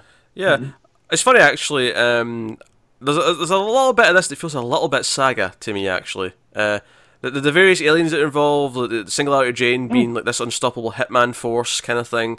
There's just a lot of little things that remind me, just just just you know, in terms of feeling how saga sometimes feels, which is good for me because I love saga. cool. But uh, no, I, I, no, I'm- digging this uh, a lot. Uh, I've, Yeah. I've enjoyed this Bolphunga story, which I, I don't think if you told me there was going to be a Bolphunga story that Yeah. I'd assumed that I was going to love it. But uh, it's been Yeah. handled very well, and even had a little bit of weight to it. You know, at the end when he, he's in this prison and like this Yeah. other aliens like making fun of him, like, ah, I've heard all the stories you tell are false. And Bolphunga turns around and you know gets ready to fight. Like he's actually he's not a, Well, a lame He's He's got his mojo anymore. back. Yeah. yeah, because he's like, I'm Bolphunga. I killed Boff the Unkillable. You really want to do this? Yeah, like, it, it's funny because he goes, "Oh, I heard all these things." Were like, you know, he, he mentions a few, and and and yeah, he goes, "Yeah, no, you, you heard right. I didn't do those things, but I did kill Boff the Unkillable. Yeah. So bring it on." Yeah. Yes. Watch out if you're if you're if you let yourself grow old and then you're a weak and feeble old man, then he can step in and take care of you. I think though, yeah, but that said, I think that might be the toughest thing he's ever had to do. You know, like he has to end his own father's life to maintain this cred. You know, like, yeah, he was a feeble old man, but Yeah, it, wa- it Is it- wasn't about the physical challenge. Oh sure, I I know No. that. I'm just, I'm just saying, for, in terms of threatening. I mean, how many people out there know that Boff the Unkillable? I mean, that name carries. Oh no, but I'm saying you know that what I, I know that the, the challenge for him in the scene was his the emotional uh-huh. side of it. But I'm saying if he's using that as a threat to some big tough alien dude, then the I- I think comparison. it sounds like a threat because they don't know that he strangled an old man. Yeah. To Well, yeah, well, I know, but that's my joke. My- reputation. My joke is though that he's not really a threat to them because all he did was strangle an old man who was nearly dead anyway. I think he still is a threat because it's about you know he, he was he was a joke before Well- because he was kind of just passing by, but now he's like, no, I can do this. He kind of has that strength. Oh sure, I'm not saying he's not. I'm, I'm just I was making a joke. All right, I was making a joke that all he All I actually know technically is- did was strangle an old I man. wanna. Once once Lobo's done with the Justice League of America, I wouldn't mind a like a mini series of Bolphunga and Lobo, like hitting the road, like Midnight Run style. Like Lobo has to go bring in Bolphunga, or vice versa. You know yeah. that could be a lot of fun. I saw something this week. Someone uh, photoshopped uh, uh, Momoa to be Lobo. I'm like, God Yeah. damn it! Why is he Aquaman? This dude grow Aquaman. He's my favorite thing in the Justice That's, League movie. that's cool, but I was like, yeah, he's perfect for Lobo. Yeah. Yeah, but do we want a Lobo movie? I want a Lobo movie, but I wouldn't mind No. Lobo in a movie. Hmm, I don't know. I'm, I'm not feeling a, a Lo- big Lobo I feel presence. Lobo is. I, I have a, I have some friends that really hate Bane as as a villain because there's really not much to him as as of a certain which I'll, I'll disagree with all day. But I feel like that should go to Lobo. I just he's a character that I just don't. He's like the '90s in one package, kind of like Cable. Like Yeah, I don't need him that much. But in like a miniseries, yeah, he's cool. Like in 52, where he was a pacifist and was like a dolphin worshiper, you know, with the space Well- dolphins. That was cool. that's what I'm saying. I don't, I don't need a Lobo movie. God no, but uh, just him being around in another movie could be fun. Okay, okay. And, and Uh, I'll tell you the back. I do love him in American Alien issue seven, where he fights Superman. You, Like, you love that's- everything in that book, though. So That's true. That's true. Yeah, so Green Lantern was pretty good. Yeah. Mhm. Uh, pretty solid. Uh, I, I enjoyed it. Anyway, uh, so we'll move on to Green Arrow number 35. Uh, finally, its numbering does not match. That single shippings went into full effect. Yeah. So, uh, Benjamin Percy writing, John John E. Faria on art. And uh, first thing I'll say actually is, on- is on the art, uh, there's a lot of underwater stuff this issue, with the Inferno being at the bottom of the seabed and uh, Moira and Oliver on this little submarine thing. Uh, all that stuff is gorgeous. Like I, I was Yeah. that, that was that blowing the, me just the descent before you know, because you get a few pages before you get to the you know the, the reveal of the Inferno. Yep. Yeah. That descent is just gorgeous. Man, they I went back and re-looked over the the giant squid and the whale, like, and just that imagery right there. You know, uh, it sets. That's like foreshadowing for what's going to go Yeah, on in the there's issue. actually there's one panel in particular. It's a close up of Oliver's face, and it's like all the light of the jellyfish hitting his face, and it's just it's Yep. so detailed. His beard, everything about it is just Mm-hmm. uh, really really expressive. And then, but I think honestly that full page spread of actually finding like the the inferno, which is like half destroyed. The, the, Yeah. And I, I think it does a thing with the scale. Like we saw the ship against, you know, like the whale and, and the Yeah. giant squid, like I was saying. And then you get to there and it looks tiny. Yep. yeah, yeah, it's all very good. And And the fact that there's multiple of these on the ocean at one time, too, because she says this is just one of them. You know, like, man, that was that was real cool. Hmm. Um, I so so we, a lot of it is that, and that's fine because it it was all gorgeous. It was really nice. I, I knew the whole time that Moira was going to betray him. Like, yeah, uh, just waiting yeah. for it. obviously, it's She going to happen. But Curse every- your sudden but inevitable betrayal. yes, there you go. That's a Firefly reference. Uh, That is. a Joss Whedon show. Joe, he also did. He also did the hit television show Buffy the Vampire Slayer. God damn it, Matt. Why did you give him that one? Well, because I almost did my hey, you know what else I loved? Issue eight of Wonder Woman. That's a stretch, you know it. Oh, I love this. Something else no, I I love. do that when when you brought up when you brought up American Alien, because then I had to check the artist before I said Ah. something. But that was Joëlle Jones on that issue of that I loved in American Alien. So, anyways, Okay, okay. But no, everything underwater, like the, the, the sea monsters, everything else, uh, it's all very good. But it all basically just boils down to he's down there, he's fighting monsters, and then Moira abandons him and leaves him down at the bottom of the ocean. Um, meanwhile, you have uh, the two cops, the, the ones working for, for uh, the Ninth Circle, uh, and kills his partner because his partner's starting to like keep an eye on him too much. Uh, so you get that stuff, uh, and you also get a little bit of the Wendy Pool element, uh, and you kind of see a little bit of how she survived. Uh, well, you don't really see how she survived so much. We see like up until her death and how they were sort of setting up Oliver. Like Shado was involved; they were putting her blood in Oliver's boat. You see a little bit more. cut. So I'm assuming we're going to see maybe in the next issue a flashback of how she actually ends up not dead. yeah, I hope that she's not like a some sleeper agent because they seem super worried that she's out there. That's when that cop follows, you know, uh, to Yeah, that'd be disappointing to disappointing. the full resident. Like, if it turns out that she's a sleeper agent or whatever, I'm gonna be a little, bit upset. But you know, Oliver needs a win. Yeah. Well, that, that, that big eye panel though, when it goes into her eye, was uh, I, I love that the, the layout is an eye as well. Like, so you got that the, the, the circle and the eyelashes that make up the panels above it. It's just incredible. Yep. But uh, no, so other little things. You had uh, Emmy's wanting a new outfit. She's wanting Wendy to help her design a new Red Arrow costume. So that, that, I see that happening. And. I love Emmy. Emmy's uh, slowly becoming my favorite sidekick, even though she wouldn't say she's a sidekick. You know, she's Red Arrow. She stands on her own. But She's a psychic. Yeah. Percy's Percy just doing wonders with this character. Yeah, so we had that, and then we also obviously towards the end, Black Canary's aware that Oliver's underwater. She's she's got him tracked, and make makes uh, Henry uh, take take her on the little little submersible they've got. So we kind of we kind of end with them en route to try and save Oliver, but he's uh, got a big nice big surrounded by sharks with teeth that are very reminiscent of the Joker who laughs. they The are Batman who indeed. laughs, even. They are indeed. Yeah. But They're, they're terrifying.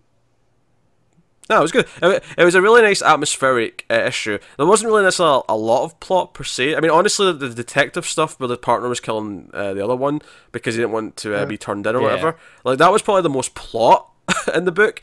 But the Yeah. All the stuff in the, the water with the, the monsters, the jellyfish, the sneaking around the, the, the, the sunken you know inferno.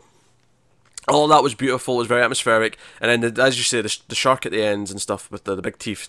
Uh, Yeah. That was very uh, horror movie kind of I, esque. I will say this may suffer going monthly if we keep it I- like this pace. Because so. like like this was a great issue. I, I love it Mm. because like I say, so much atmosphere but so little plot, and that's fine when we go. Oh, we got another one in two weeks, but but we don't anymore. So now we're gonna wait a month. We, we said to get- that we said that same about Deathstroke, and I don't think Deathstroke's been that hindered by it. You know, so we'll see. Yeah, I, I have I have no problem with this pacing actually uh, on a, on a monthly book as long as I'm actually into what it's doing each issue. fair. I, I've never. I- I, I think I don't think it's it wouldn't be a problem if it had started like this. I think it's just the it's jarring to keep the same pacing as we had before. Weirdly, Yeah. I- I'm I- getting it. I- I've never been someone who's like I- I've never been someone who's against decompressed story. Like I've I've never had a problem with that. Some people hate when they feel like they get an issue and there's not enough plot in it. I've never really had that issue. I, I don't mind it like you know okay we can have an issue like this but if every issue is like this it starts to become a problem Yeah, that's not to say that I've never felt like an issue's had nothing in it because I have, but it's all about how well it's written and what else Yeah. it has going for it. Uh, you know, I'll, I'll take yeah, it's definitely still enjoyable just by, by the art alone Yeah. No, that's, that's, that's a really solid issue. Um, That'll take us on to Nightwing 34, Tim Seeley writing, Javier Fernandez on art. Uh, so this is ending up this arc. Uh, we got all the pigeons and the various Nightwing birds, uh, all with all with the uh, the the blockbuster, Blockbuster. serum in it. Uh, Well, the, the well not the the modified blockbuster serum that just makes Yeah. them outright like Neanderthals. Nuts. yeah. yeah Yeah, f- full on that. Let's call it Hulk juice. Let's call Yeah. Hulk juice. Uh, I thought this was a solid issue. I do think uh, it basically amounts to one big fight for the most part, though. So I feel like there's less to Yeah. actually talk about.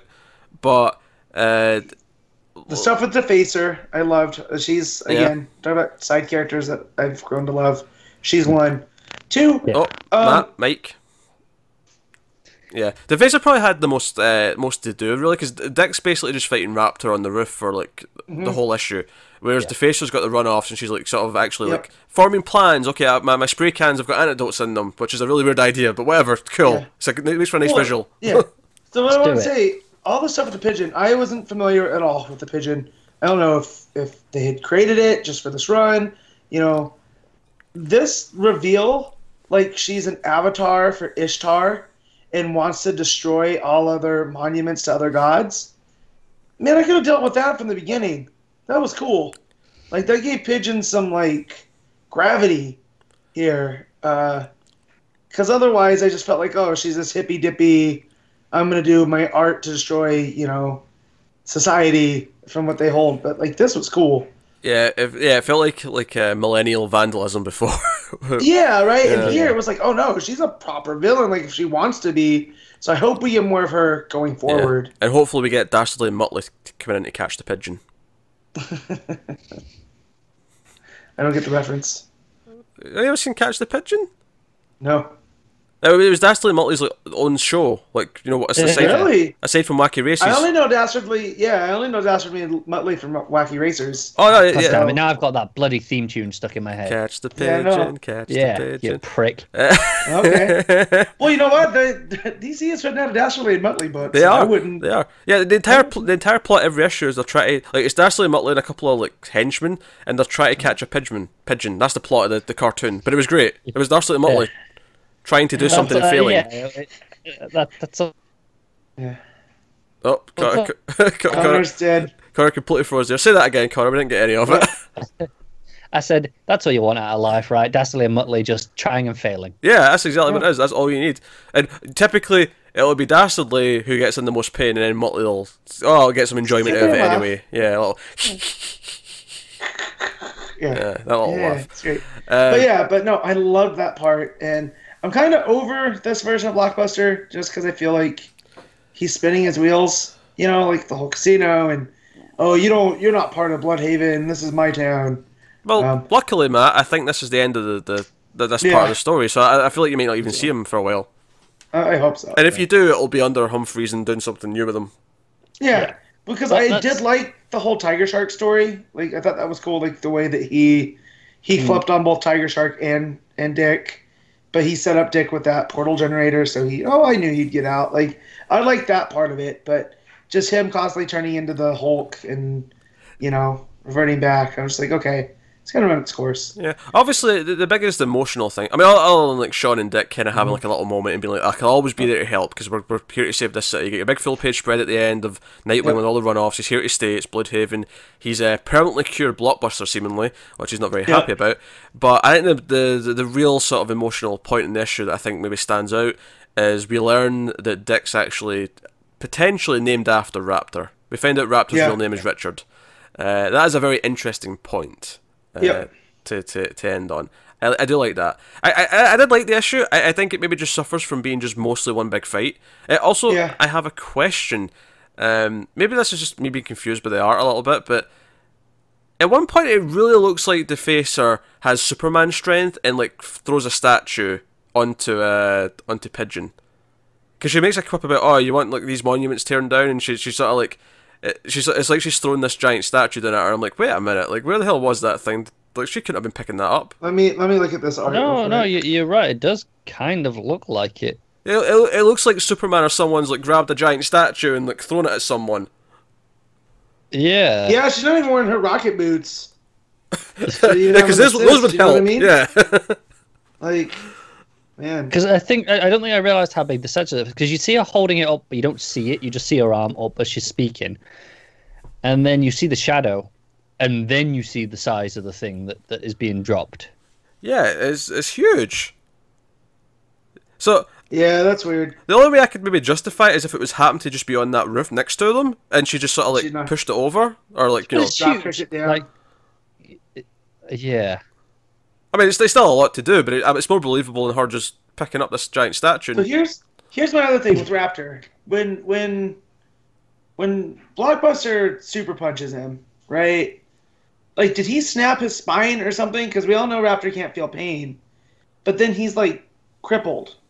But they never really say what had happened. So are we supposed to infer like it did some like internal damage? I, I think the idea is he doesn't feel it, but it's, Yeah, it it was such a happens, yeah, it? it's still a strong. Yeah. It's such a strong hit. It basically like paralyzes him for at least temporarily.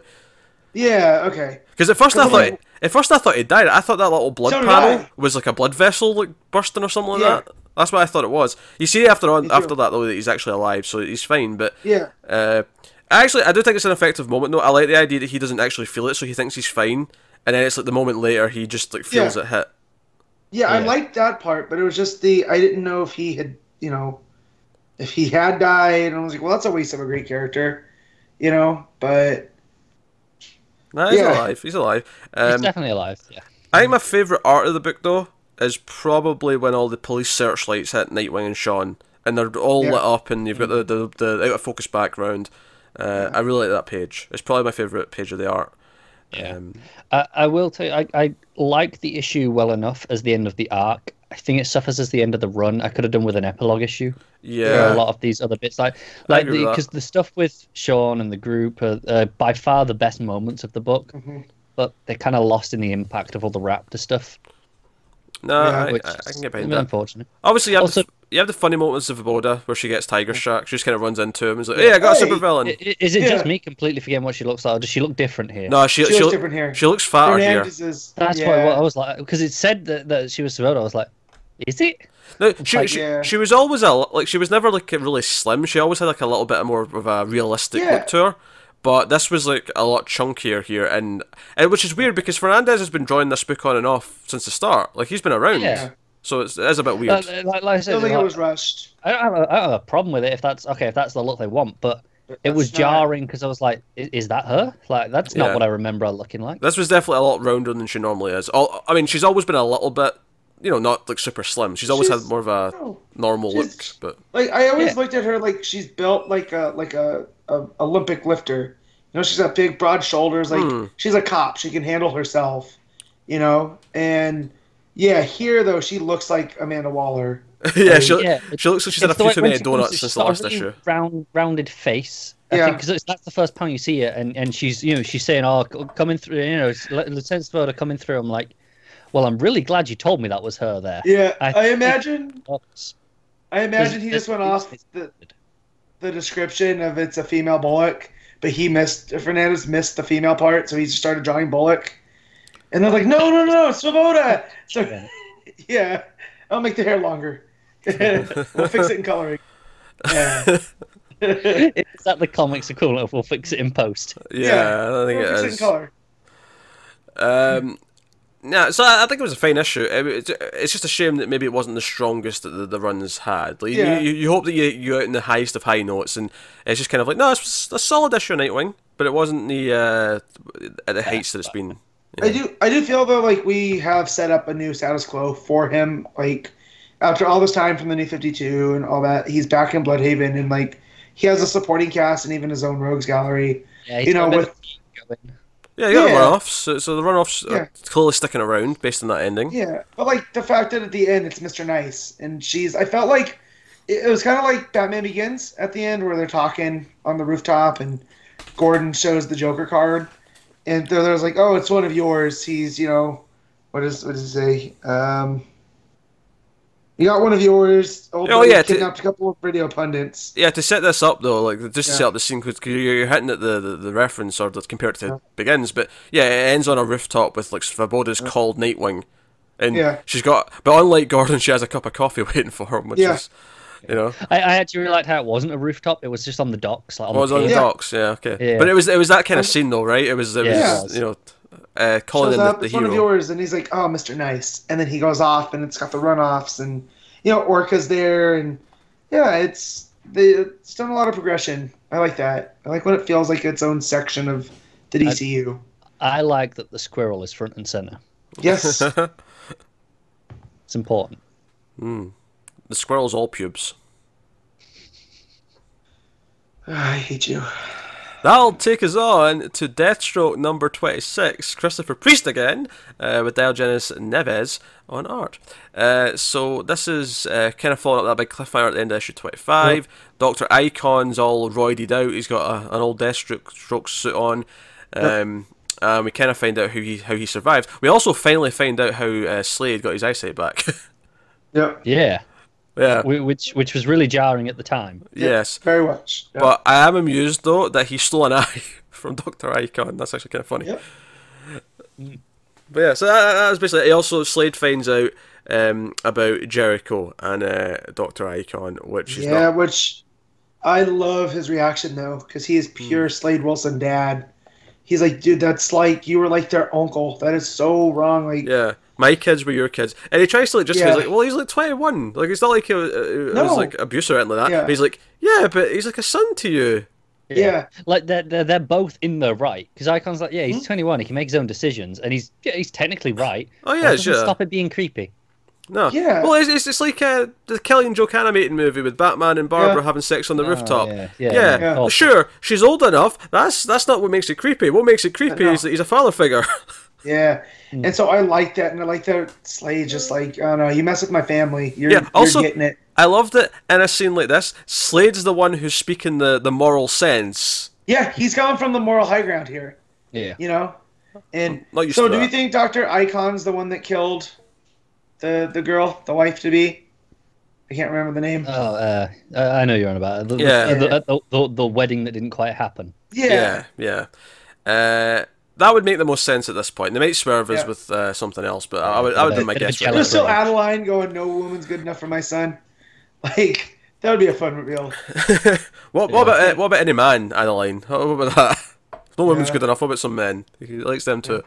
Uh, no, so it's, actually my favorite stuff in this issue though was actually the, the rest of Defiance, like tracking Slade down and like finding the society hideout and sort of theorizing, and Kid Flash like mistaken and thinking the Reverse Flash there was like his dad and not His dad, not, not Thawne. Thawne. Yeah. Yeah. I, I like those little Poor kid. touches.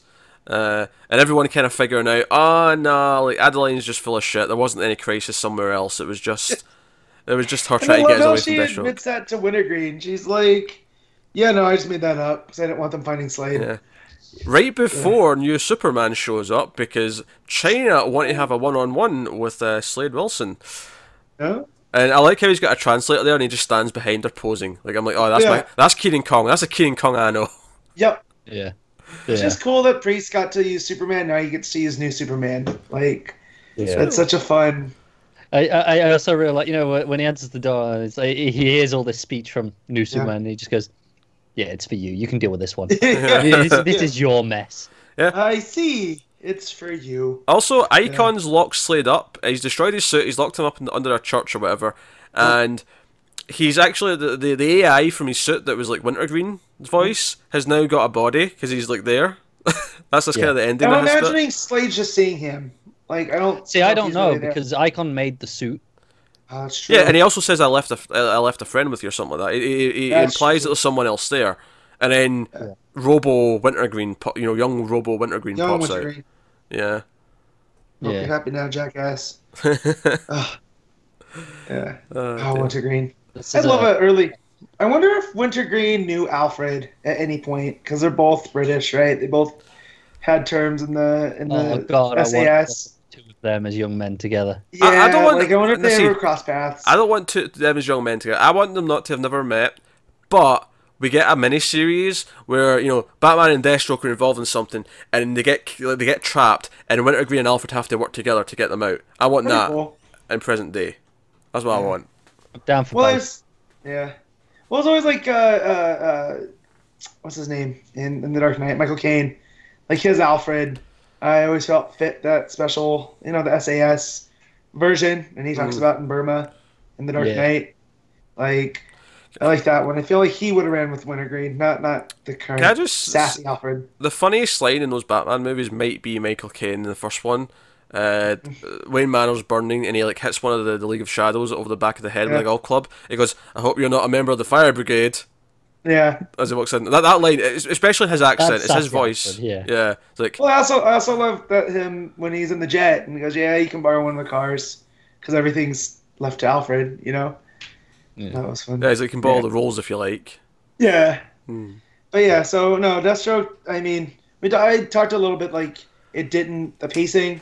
I feel like the pacing has been helped here now because Priest can decompress. He's not, you know, he's going issue at a time, and we're getting a lot more detail here, like with Icon and like the small things. Like yeah, this was the only suit I was able to squeeze myself Yeah, into. I think I think the the only the only trouble I've had recently with Deathstroke is is when Icon showed up last issue, we, we were all confused as to who Forgot the- who he was. yeah, we were like, who the hell is this guy? What's going on?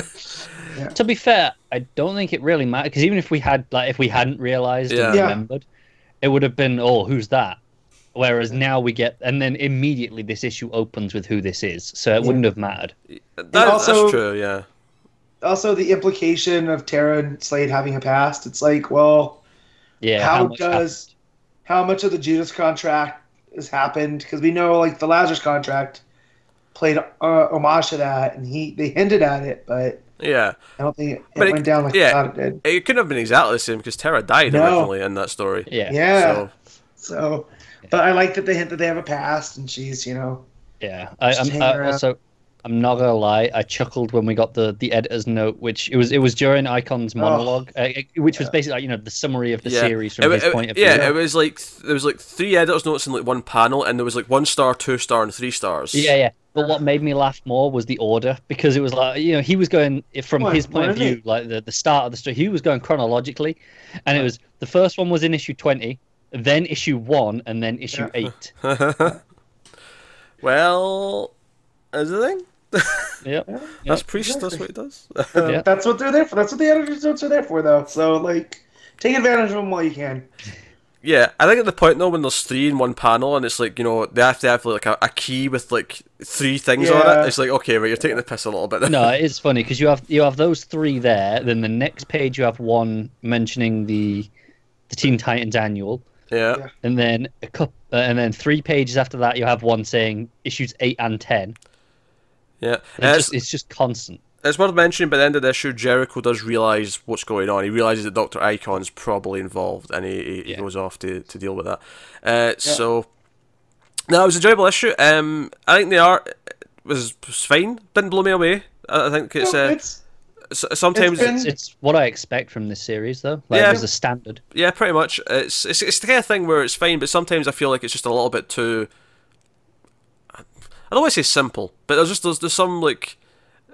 I guess it just doesn't feel that stylistic to me at times. I, I think I think the style feels like comes a lot in the layouts, in the you know Yeah. the structure of the layouts Yeah. and the way it comes about. And I, I- when I'm just looking through it now, there's there's so many panels in the book, really, when you think about it, that none of it are, are overly detailed compared to some other things we're seeing. But there is a lot of information that it's Oh, yeah. tra- that it's conveying. Yeah, I, I think that the art the art is in a from a purely sort of visual point of view is fine. It doesn't. I don't love it. I don't dislike it. It's fine.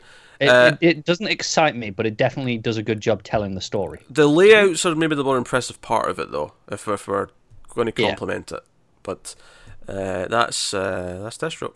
So uh, that'll take us on to Batman White Knight number three, Sean Murphy. oof. Oof, indeed.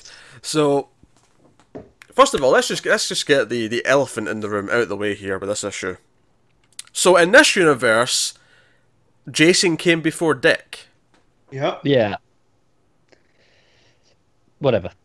I'm, I'm, I'm over it already. I- It- it- it- it- I don't when I was it. reading it, I was like, huh, okay, that's Well, do weird. you know- do you know the funny thing then was? the more I thought about it, the less it matters. Uh, There's the only problem with it though is I read that and went, wait, has this been Tim the whole time? Am I just like, did we actually get the name? I, I, I- I did that did- for a minute as For well. a split second, and then he Murphy does uh, right in the dialogue where she where Barbara immediately calls him Dick. Yeah, and that was the other So- thing. Even if it was Tim, I was like, wait, why, why was Barbara not there until after Tim? If that Yeah. was the case, like, so all of it wasn't. And I was like, okay, fine. This universe, Jason was first, then Dick, and then Barbara came later. Like, whatever. But like, But I, I like how it speaks to this Batman and and why he's so reckless and like he hasn't learned anything. Like he loses Jason. So right there, he's 0 for 1 with sidekicks. oh yeah, it So just then that, it's that just for- makes him a little bit more distant towards Dick, and then Alfred raises him. Oh sure, Matt. I'm, Uh, I'm, I'm not disputing the effect it has on him. It's Oh, just no. it's just from, from the point of view of someone who's so used to what the Order of the Robins is and is so used to that canon that Yeah. just casually like bringing this up in issue three like this is like, whoa, wait, what? like, I, uh, no, I agree. It's jarring and it's weird. But I, the one thing about that, I do quite like it. You know what, what Matt was saying? That he didn't learn because the, the the the version we know, you know, so he loses Jason, and then he's kind of like, okay, I'm not doing this again, and Tim Yeah. has to come and talk him into it and be like, no, no, this is why you need a Robin. Whereas this Batman presumably never had that because No. it doesn't sound like Dick was like that. He just kind of picked Dick up and went, all right, you're next. Yeah. And and that goes with this character where he's so relentless on stopping crime in Gotham, he doesn't care what the the outcome is. As long as he's winning his war, Gotham's his city. And you know, yeah, that comes from a nice place, but how is it impacting the rest of the city? And that's why Joker, well, Napier is able to start gaining headway because, you know, Yeah. of all this. And oh man. And then the start with with what are we calling her? Neo Joker? Neo Joker, yeah. Oh man, that was a fun twist I didn't see right, coming. yeah. So so Neo Joker, that, that's the second Harley, right? yeah, Yeah. Right. yep. So The, keep- the, the bimbo straight. Harley. Yeah, This, is, this is the, the more new 52 era Har- Harley versus the original animated and the fact you know that she's cracked because she's like, oh, he went and took all those drugs and fixed himself. He, he's ruining the Joker's legacy. And this is like, oh man, she is properly messed up. Like Yeah. she thinks Joker's the and and it just sets it up, and then you get that reveal of her, you know, kind of Jokerized, and oh man, that was so cool. Yeah, Yeah, the, the, the idea that the two Harleys are going to end up fighting probably is quite an interesting Mm-hmm. idea. But you you have um, it's a very emotional issue. So so Batman is so reckless in this opening fight with all these villains that are being mind controlled Yep. with Mad Hatter Tech with Clayface Yep. into them all. You know that's what we kind of ended with the big Yeah. cliffhanger last time. Uh, and we got we got Batgirl, we got Nightwing, we got Batman. They're all they're all fighting them, and Batman gets reckless. He actually chooses to use this library that's been built in the the, the, the, Yep. the bad part of town, and uh, again, it's political ammo for for Napier uh, later on. But he basically he, he- he gets crushed on all the rubble. He gets out. He drives away. Uh, and we see that he's just covered in blood, and he's like next to Alfred in the hospital room, and he passes out. But Alfred like wakes up and sees that you know one last time Bruce needs to be fixed up, and then later on we come back to it. Batman wakes up in the bed. He's got all the you know the IV in him and all the rest of it, and he looks over in the chair, and Alfred is sitting in the chair uh, with a note sitting next to him. He's passed away, and it's like, oh, one last time. Even though he was on his deathbed, he fixed Bruce up. Um, I'm not. I'm not gonna lie. I was reading this. My wife was watching TV uh, next to her. I had to hide a tear. I couldn't let her know I was crying no. reading comics. It, it's 'cause- it's it's all in Bruce's face. It's the smallest panel on that page. yeah. It's Bruce's face. It's you know it's got the, the dot dot dot as he kind of sees it and realizes, and just the the look it kills me. Yeah, Uh, it, it kind of makes sense. Like, just terms of him driving even further into the deep end. Like, this is obviously this is going to be the thing that spurs him on. He's And- slowly he's losing his ties to actual reality. Yeah, well, that, that's what that's Yeah. what Dick and uh, Barbara are talking about. They're, they're, at- they're Yeah. at Jason's grave, and she's like, "Hey, Alfred was his lifeline to what it It is was to be his human." moral center. Yeah. So Yep. now the only thing protecting Gotham from Batman is us. Like we have to do something. I'm actually I was not expecting this when the book was announced or whatever, but I'm glad that Dick and Barbara seem to be playing relatively large parts in the story. Yeah, because we didn't get much of that because obviously before we were like, okay, Joker's kind of the hero and Batman's maybe the villain. Yeah. That's kind of what we knew going Yep. in. Yeah. And But they're it's- both it's- gray because Yeah. for all this for all the stuff that Napier's doing, it's like yeah, he has he has the the uh, the, the the interest of of the lower rungs of Gotham at Yeah, heart. well, because That's really why he's not doing it. He's really just doing it as a finger to Batman. Yeah, he, he does that whole thing with the villains at the start, and it's all just a ruse so he can get in to get Yeah. to the financial records of the city, so Yeah. that he can then prove this this Batman tax that's basically happening, Yeah. where the city's Yeah. paying three billion dollars a year to clean up the mess that Batman makes. Which, by the way, come on, Bruce, step it up. Yep. I, I'm going to call bullshit. I mean, I'm not going to. I don't care. This is not a complaint about the book, but just just in a sort of Yeah. realistic sense, I want to just discuss this. That's a lot of money for tax Yeah. in one city. There's Yeah. no way in hell Batman causes three billion a year. Uh, No, damage. but that's not the point. The point is, is like they are taking every chance they can. This this one percent of Gotham All right, to okay, okay. tax the city. If you told me to- that this cover was Batman. this was like Batman's just the scapegoat on that. Yeah, if you Well, told me see- if you told me this was Metropolis and Superman fighting aliens was causing this, I'd maybe buy Yeah. it, right? See, here's I'd buy it. though. Maybe he is. If if you know with this this thing with the library, if that's like a an every night oh, thing Oh, sure, for yeah. Batman for this because this version of Yeah. Batman is that reckless. If But I that's an everyday thing, then okay, maybe he does call. Well, yeah, but that much. yeah, but if, if that's an everyday thing, like how's the end of the city left standing? Yeah, like, if, Well, he's, no, if it's he's just been doing that that- for a That- couple of that- I just took it as as it's going into Joker's plan even more, or Napier's plan. I keep calling him Joker, but they're two distinct personalities because they he he refers to Joker as its own entity, Yeah. right? yeah, and of course. So I was going to say, of course, another element here is that you've got Jim Gordon, who is trying to stick by Batman, but he's getting more flack from the, the police around him. He's, Uh-huh. he's dealing with the press as they're bringing up this this Batman tax. He didn't even know about it. He's like talking to Batman.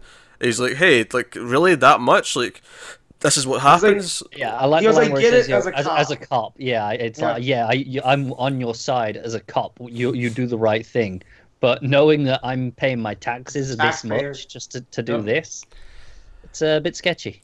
Yeah. Yep. So so and it- it's dealing with how it, uh, how it's affecting different characters and what ro- role they play in Batman's life. So Gordon's having like an effect here, uh, with him like all of a sudden being the almost the bad guy in the police department because he's the one like making calls to help Batman instead of whatever else. And you've got how it's affecting Dick and Babs. You you got Alfred obviously is dead, uh, and like. Then you have Napier, who's using this to play the political game, and then he's going to the the, the bad part of town, and we find out that Duke Thomas in this world is like this guy who's kind of united. instantly more likable than Duke Thomas in the proper continuity. He's only more interesting, but he's united all of the gangs Yep. uh, to basically turn them, them into a private police force for the, the slums. And it's like, yeah, they still do some bad stuff, and I just kind of accept that because when they're called upon to like maintain order, they do. So he's, he's using what he's Yeah. got to try and fix things, and uh, Well, he- interesting idea. I, I like how he says too. He's like, "Well, how'd you get this to work?" He's like, uh, "I just told them that they can do the cops' job better than they can, and it'll embarrass the cops, so they're down Yeah. to do it." And it's you know, but yeah, this Duke, I just love. Like he was in the special forces, and he doesn't like Batman. He's like, "Nah, man, Batman's ruined my neighborhood," and I think he's just mainly talking about the concept of Batman, you know, not the actual person. Yeah, I, I don't think he means Batman as a person has come in and destroyed too much of this neighborhood. I Yeah. think he means the idea of Batman has let the police Yeah. kind of get they've wavered and you know they don't they want. care anymore because they don't Yep. feel like ah Batman will Well, get it. it's, it's kind of like what's going on in this country with the with the police and what the two different sides are. You know, it's like, well, you guys are taking it too far. It's like, well, you don't understand what we're going through. Like, there's this pushback and a pullback, and it's a constant struggle. And here, I think that's what Duke's representing. Is like, yeah, we know the police are there for law and order, but they're using Batman as an excuse to take it too far. And you know, and so yeah, And alternatively, as well as take it too far, not do anything in these areas because they can kind of go, well, you know, Batman's got that. That's not our job anymore. Exactly. So now he had to take it upon himself and organize his neighborhood to, to stand up for himself. That's what basically Napier wants Gotham to do is stand up for yourself. There's more of us than there are of him, which has always been the thing with Batman. I mean, look at all of his rogues. If they could actually get together and plan, Well, that's what that's They what, ba- end him. that's what Babs even says at the start. Uh, she doesn't know they're Yeah. being mind control, but her her theory is Right. like maybe they finally figured out that we can't take them if they all work together. yeah, But Napier knows that. Yeah, Napier Yeah. does know that. Uh, and we find out, of course, uh, Neo Joker uh, finds Mad Hatter at the end. Uh, she's tracked him down. And Yep. you know learns about the Clayface and how they're how they're, how they're being controlled. That was gross. and she finds that room uh, where all the villains, all the rogue, the Batman rogue gallery are just standing like robots, just waiting to be Yep. used. Uh, pretty cool imagery, I have to say. Well, and, and you find out that earlier we see that the Harley and uh, Napier are, or Harleen, we'll call her, and and Napier, they're like, oh yeah, this will work. You know, I'll give you the headband because we don't need it right now. And then you find out through through Hatter, and I also love that he's talking in his, you know, Lewis Carroll isms, and she's just like, cut the crap, tell me what's going on. And he's like, well, yeah, as long as I'm closer to Clayface's brain than Napier is. Can, can, can we, can talk about control- Clayface's brain? Phew. Yeah, Right. I mean, what what a freaky image! What yeah. a ghastly. Yeah. It, it's it's a brain with a couple of eyes and a tongue sticking out of it. yeah. Uh, it It's is- it's horrific and amazing. yeah, just needed a few pubes sticking out of it, and it'd be it'd, it'd be perfect. Isn't that right, Matt? No. I'm just gonna continue to no sell you on it. We'll see how this how long this goes. oh, I'll just have to get more creative though with my pub my pube jokes. They'll be coming thick and fast. Gross. Anyways, but no. Yeah. uh, this- yeah, this was another solid issue of White Knight. It's kind of uh, we're getting a better sense of what it is. Um, obviously, it was eight issues in that total, so this is uh, we're almost halfway. Yep. I think we're getting a sense of what, what the themes are, uh, and I'm really curious as to where the, the end result of this book's going to be. Like, Oh. is it going to be a, a, a story where Batman learns from, from what he's doing and learns his mistakes and learns, Yeah. or is it going to be this this crash and burn? Is he just going to? Is Don't it a forget- tragedy? Is it a Batman tragedy? yeah. Don't forget when it starts, Batman's in Arkham. So, That's true. you know, we'll see how that plays in if, if we do like a they catch him and then it's because of Mad Hatter and Neo Joker that they have to team up and that's where Batman learns you know, sometimes you have to put your faith in in people you normally wouldn't. Yeah, I would I would expect that, that, that, that sort of like framing device, that flash forward, that that won't be the very end of the story. Like that, we'll get to No. that point uh, either second last issue or early on in the last issue, and then there'll be like a, a, a proper like ending after that that'll sort of Yep. wrap it all up. Yeah. Uh, but no, uh, very so obviously the art, Sean Murphy. Uh, G- Great as ever. yeah, It- ver- Yep. Not even worth mentioning at this point No. because it's just the same thing as every every issue. Yep, this So is great. freaking consistent. I love. I mean, his Nightwing looks like the animated series Nightwing. Like it's Mm. spot on. You know, so the fact that they can do that, and then even his Barbara, I love. I love her Batgirl costume 'cause it's so different than what I'm used to seeing out of Batgirl. You know. I'm not super into the costumes per se, but I, I'm fine with it in this this world, this Yeah. version, if you will. Yeah, well, well, if it was, yeah, if, if this was a an in continuity story, it'd be different. Like, Yeah. Yeah. No. Uh, so no, uh, White Knight, good stuff. Well, that'll take us on to our last book of the week, which is the DC Holiday Special 2017 number one. And uh, just by various people, we'll, we'll talk about the creators as we go because Yeah. every story has has their own set. A lot of stories in here. Uh, I think if, before we start sort of saying what each of them are, I will say my overall thoughts on this are kind of lukewarm. Yeah. I think it The could have DC holiday nothing special. I- I feel like- drift. I feel like it should have been same amount of, amount of pages, but I feel it should have been less stories, so that each of the ones that were there had more to breathe. Didn't need that Atomic Knight story. No. Like, that was just like There was Get that out of here. There was several of these where I felt it just ended before it really Yep. became a story, and mm-hmm. that was kind of my which was a shame because there was such a great list of creators working on this. Yep. Uh, but the, the ultimately it didn't really add up too much. Uh, I have to say, you get a framing device. You, you got uh, the the the Beebo bar. Uh, Constantine and Clark are there. Bibbo. Bibbo, sorry. There Bebo. I- I'm taking that from Legends this week. Uh, I won't spoil There because you go. Connor's not seen it yet. But yeah, I'm, I'm going. What the hell is this that you're talking about? let's just say there's a blue bear named Beebo, and it's a god to uh, was it Vikings? I think it was Vikings. God, I love Legends. Wait, what? Uh, also, Damien Darhk pretends to be Odin. Long story, uh, but uh, oh, I, I, oh, I'm Okay. going to watch this I, episode. can, I as soon as can watch this without having being caught up, right? Like I can just go turn this on when I'm done. uh, uh, no, No, no, you need the other dark stuff. No, I don't. I don't care about that. I'm talking about the Viking worship worshiping the bear. Like, like my friend told me like they they do stuff with Vikings on this one, so I was like, okay. He didn't say nothing about you're combining two of my favorite things here. Well, and ba- bears. basically, you, you should catch up on Legends anyway, though, because it's been the most consistent show this season. Yeah, season season two onwards has been solid, good, solid, solid Yeah. fun. Damn it. Okay, so Uh. let's. So they're at Bibbo's bar, Yep. and you know Constantine's there, uh, for reasons unknown, and but also Clark Kent's there, and they get into a discussion about the holidays, and Bibbo comes over to to Clark and is like, "Oh, I kind of I recognize you, you know, you come here once a year," and basically, Bibbo's putting over how how important Superman is, especially at the holidays, because when the night's at its darkest, that's when you need hope the most. And Constantine's like, Yeah. That's a load. Yeah, Clark, Clark, when you've seen what I've seen, there is no such thing as hope. yeah, Clark basically has doubts, and he's, he's here to like kind of just sort of remind himself that you know, don't, Mm-hmm. Yeah. you know, he's doing a, you know enough of what he can, and sort of Bibbo's Yeah. kind of like obviously Bibbo being Bibbo, he's the Superman's number one fan. Uh, So then the stories that play out. So so basically it ends with like. Uh, you know, he, says it ain't so bad, dot, dot, dot, and then it cuts to into the first story, and then we have all the stories, and it comes back to the bar Mm-hmm. stuff at the end. So the stories, I don't want to spend a lot of time in these, to be honest, because I don't No. think there's actually a, enough to really talk about.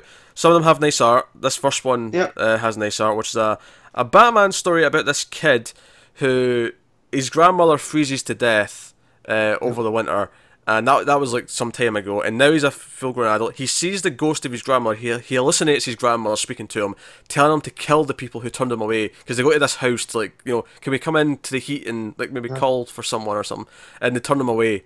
And it's basically just him coming back with the ghost of his grandmother to get revenge. So Batman Yeah. goes out and saves them. You should mention that the creative team on this is Denny O'Neil and Steve Epting. Yes, Steve So- Epting's art is fantastic. So that's that's yes, coming and, and it's and it's Denny O'Neil Batman, who you know it's it's of a time and it's of an era, you know. But it was a, it was a cool Christmas story. It's it's kind of light on Batman, but it was fine. It It, is you know, Yeah, it gets to the end, and the- the guy's the guy's like, okay, I need to say goodbye to you, Granny, and she leaves Yeah. forever. It just, I don't know, it just, it, it didn't feel developed enough for me to really get the no, the, the, the go home point of it. I guess. Uh, the second story is a Green Arrow Black Canary story called "You Better Think Twice," um, with uh, Marguerite Scott and Phil Hester. Uh, on the creative side, and basically he's dressing up as Santa. He's he's convinced Canary to dress up as like Santa's helper to uh, give Yeah, some orphans and- some presents in Christmas. And given and given her upbringing, she's kind of like, this is dumb.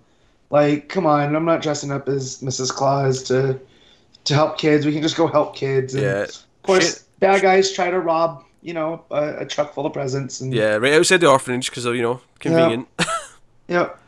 but uh, we get a boxing glove arrow, which is okay, I suppose. Yeah, boxing glove arrow, and I just love the look on Canary's face when it when it happens, just because it's pretty great. But my my favorite part of the story was the end with all the kids who see them, you know, Canary and Green Arrow beat up these guys, and then they're just kind of like, oh, now now I can be Black Canary, you can be Superman, and the one kid's like, no fair, Black Canary can beat up Superman any day, like. It was just kids being kids on Christmas. Yeah, I mean, it was basically like the kids come out and like and Canary gets that oh the, the kids need a hero to like take take them away from their worries Yeah. on Christmas. That was basically it. exactly. Um, but hey, and the next story is a Sergeant Rock story uh, by Tom King and Francesco Fan- Francavilla. Um, that's, that's obviously this was beautiful. Uh, Easily, to me, this is easily the best one. That that's Uh, I think that's probably true because it, it's basically uh, that this soldier uh, was stuck with a Nazi in the cold for how many was it like six Eight nights. Yeah, Eight nights. Eight nights, And then sorry. you find out the significance of that is the, you know, you see them go throughout the nights, and the the soldier's wounded, and the Nazi's not, and he's handcuffed, and he's like, you know, I could run at any time, and the soldier's like, nah, but you won't, and he's waiting for Sergeant Rock to back him up, and the as the nights keep going, he stays alive, and so the Nazis kind of confused, like this guy should have died by now. And then finally, on the eighth night, they end up, you know, killing each other. Uh, but the soldier survives just long enough for Sergeant Rock to kind of find him. And you find out that the soldier was Jewish, and it's kind of a retelling of the menorah. You know, it wasn't supposed to last eight nights, and it does anyways. But it's told through this spectrum of World War II, and it just Oh man, that one hit me. No, nice. it was definitely the most emotionally affecting story. It was the, mo- it was the story that felt the most complete. Like it had like a point at the beginning, middle, and end, Yep. Uh, and it, it it paid off by the end of it. So, uh, no, that, that one was fairly solid for what it was. The next one's a Flash story. Uh, Wally's at the Titan's Tower. He wants to uh, wants Barry to come over, but Barry's too busy. Uh, this is Joshua Williamson writing. It's Neil Googe on art. Uh, so Barry's at the airport and he sees that a bunch of kids are stranded and can't go home from a field trip because all the planes are down because it's snowing too heavily. So Barry decides to, uh, when a little girl asks him to deliver a present to her parents because she can't be there to give it to them, he takes her, Yeah. of course, and he ends up taking every kid home uh, on you know on Christmas Eve Yeah, he parents. plays he plays Santa. I mean, he wears red. Just doesn't have a sleigh. Yeah. He's got the Speed Force instead. It's a it's a sweet enough story. He goes to see Wall at the end and hangs out and has ice cream. I think what makes this one suffer though is that I remember the, the last last Christmas special had a flash story and I, that was actually so good that I remember that and I know it was Yeah. better than this one. Uh, Yeah. and that was where he was literally delivering presents as Santa Claus because he had the speed Mm-hmm. Yeah. to do so. Uh, and he, he makes that deal with the rogues not to like do anything on Christmas. Like they take Yeah. the, they take the break off. I feel like that had more more going on for it, but Yeah.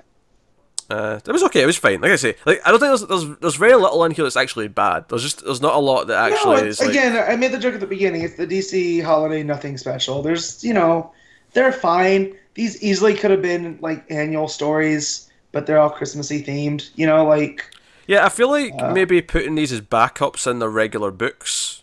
You know, Yeah. obviously that doesn't work for all of them because where would Sergeant Rock go? But no, uh, yeah, like, but you know, like that that Flash one. This next one's a Deathstroke story by Priest. yeah. You know, uh, so it's, Such on point. His the Wilson family's such a crappy. They're like the Bundys from Married with Children, but with superpowers. Yeah, Like, this is this is when Joseph and Grant are both there as kids. Yeah. Uh, Adeline's pissed that Deathstroke seems to be on a mission without her, uh, but Deathstroke Uh-huh. still On gives her a present. Yeah, it's uh, it's fine. It feels it feels like Priest Deathstroke. First- Yeah, feels uh, the first time you see Deathstroke though, he's holding up Santa. And you're like, what is going on? And you end up finding out that he'd put this chip in one of uh, Joseph's toys that then went and got donated for needy kids. So now he has to track down this this chip and you know hold up Santa. Santa ends up getting killed by the bad guys also trying to get this. So Hmm. you know there were some laughs in this one, although it was kind of dark for a Christmas tale because again, Santa ends up getting whacked. Yeah, But, well, yeah. but not the real Santa, to be fair. No, but still, you know. Uh, you know, because the real Santa is the thing. Yeah, I've seen the movies. Pete. Like Santa Claus is a documentary. Tim Yeah. Allen is Santa Claus. Yeah, but yeah, do you, th- do you think when he changed that to Santa Claus in that movie, because Jerry gradually changes, he gets fatter, he gets the white Yeah. hair coming in. Mhm. Do you think his pubes went white as well? Probably. Gotta be like a polar bear. Okay, just checking. Uh, the next story is a Superman story, or maybe more accurately, a Lois story, uh, called Driver's Seat by Max Landis and Francis Manapul. Uh, and this is basically Lois's car uh, gets hit. She's in a little car accident, but it totals her car, and she's pissed because this is the car that she's had for years and years. She's used this in college. She's, she's and this would maybe work better if we'd ever even heard of Lois caring about her car in any story like Yeah. ever. But still, it's just a nice little thing. And Clark for for Christmas, he flies off, gets the, the, the seat out of it with the wheel, and flies her around. Like so, she's pretending she's driving her car one last time. That's yeah, that's sweet. It's, yeah, it's, it's a sweet little story. Um, again, it's pretty short. It's pretty, it's pretty like it's, it's. I don't know. I feel like a lot of this. I was like, I remember last year's being a little bit tighter in the sense that it was Yeah. fewer stories, so each one had maybe a bit more time to actually have some weight in it. Yeah. Uh, yeah, these are all mostly quick hits. Yeah, the, the, the- whereas this, I feel like it was speeding through them, and none of them were really like. E- even the ones that were good weren't really getting the time to do much. The next one's uh, the Silent Night, uh, Atomic Knights story, uh, which is written by Dan DiDio, uh, art by Matthew Clark, and this is a story where we're in a post-apocalyptic world, Yep. and the, the radiations made these big plants become set. Do you know, I was really expecting this to turn out to be a poison ivy thing, or maybe a swamp Me thing too. thing, but instead it's just these weird plants that are Yeah, sentient. something happened that they went to war with the plants, but then some of them survived. But people have a prejudice against them, so they sent them all outside. But Right now, it's yeah. Matt, do you, do you, do you, I mean, it doesn't sound like you do, but I'm just going to make sure, just just Yeah. to check. Maybe maybe the audience can help us out here. Is this actually connecting to anything DC? Like, is, is this Yeah, like, yeah. This is the the Atomic Knights were like a a Silver Agey thing around the same time as Okay, Kamandi. Yeah, I don't know if they occupy the same world. I don't think they do, but but yeah, it's like the Atomic Okay. Knights. Like Because that's I, what the reference was in in Wonder Woman the other week, where they came and attacked uh, Grail.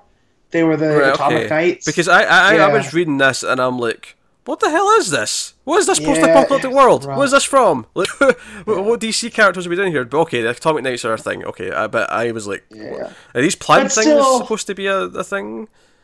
Yeah, I don't know about that, but they are they Uh, all come and they end up making a Christmas tree. And Yeah, they make a Christmas tree for them, Christmas. and they yeah they want to make a truce. They're not actually evil or villains. They want to all work Yeah. together. Uh, is it normal for the Atomic Knights to ride on big Dalmatians? Is that is that? A... I guess I think I remember seeing a thing. One of them does ride a Dalmatian. That's Okay. gigantic. So yeah, Uh, Connor's thrilled right now. Oh, look at him. I, I I still plan on reading this because even even though I'm hearing all this, I'm going like, yeah, well, I'm gonna read it anyway. Oh, again, you should read the Sergeant Rock story. Track that one down for Yeah. sure. The rest and Uh, I've and got we'll the get to issue. I just Rock- didn't get around to it. I just ran out of time. yeah, yeah. Uh, But I'm saying there's certain ones you can skip. Like you don't Yeah. need. Yeah, but I won't. The next story is a Teen Titans story. Uh, it focuses on Starfire. It's called Holiday Spirit. It is by Shea Fontana and Otto Schmidt. So you've got a good team here. Um, this is basically how Starfire doesn't celebrate Christmas. She doesn't really understand it, and she's with the Teen Titans, but they all they all go off to do various Christmas things with other people. And she's like, "Oh, no, I'm fine on my own." But then it turns out this this evil spirit's still making people like depressed and suicidal. Yep. So she ends up calling in the team, and this thing starts this big evil looking thing starts feeding into everyone's like doubts, like, oh, remember all these things, like you know, you you felt Raven, or you Robin, your mother, like you know, you know, fought you and abandoned you, and like all these things. Um, but basically gets to Starfire, and the thing has nothing because it, it- the reason why it comes out at Christmas is because that's when people are most vulnerable to feeling lonely. And Yep. she just doesn't feel anything because she doesn't care about Christmas. This is like a complete non-concept to her. But by the end, she kind of realizes that oh, okay, I, I get that Christmas is all about how in the middle of winter you actually fight against it and have this because she, cause she, at the start she's confused. Why do people celebrate in the middle of winter? It's like the darkest time. It's Yeah. horrible. But she You shouldn't be realizes that celebrating. You should just Yeah. be huddling together for warmth.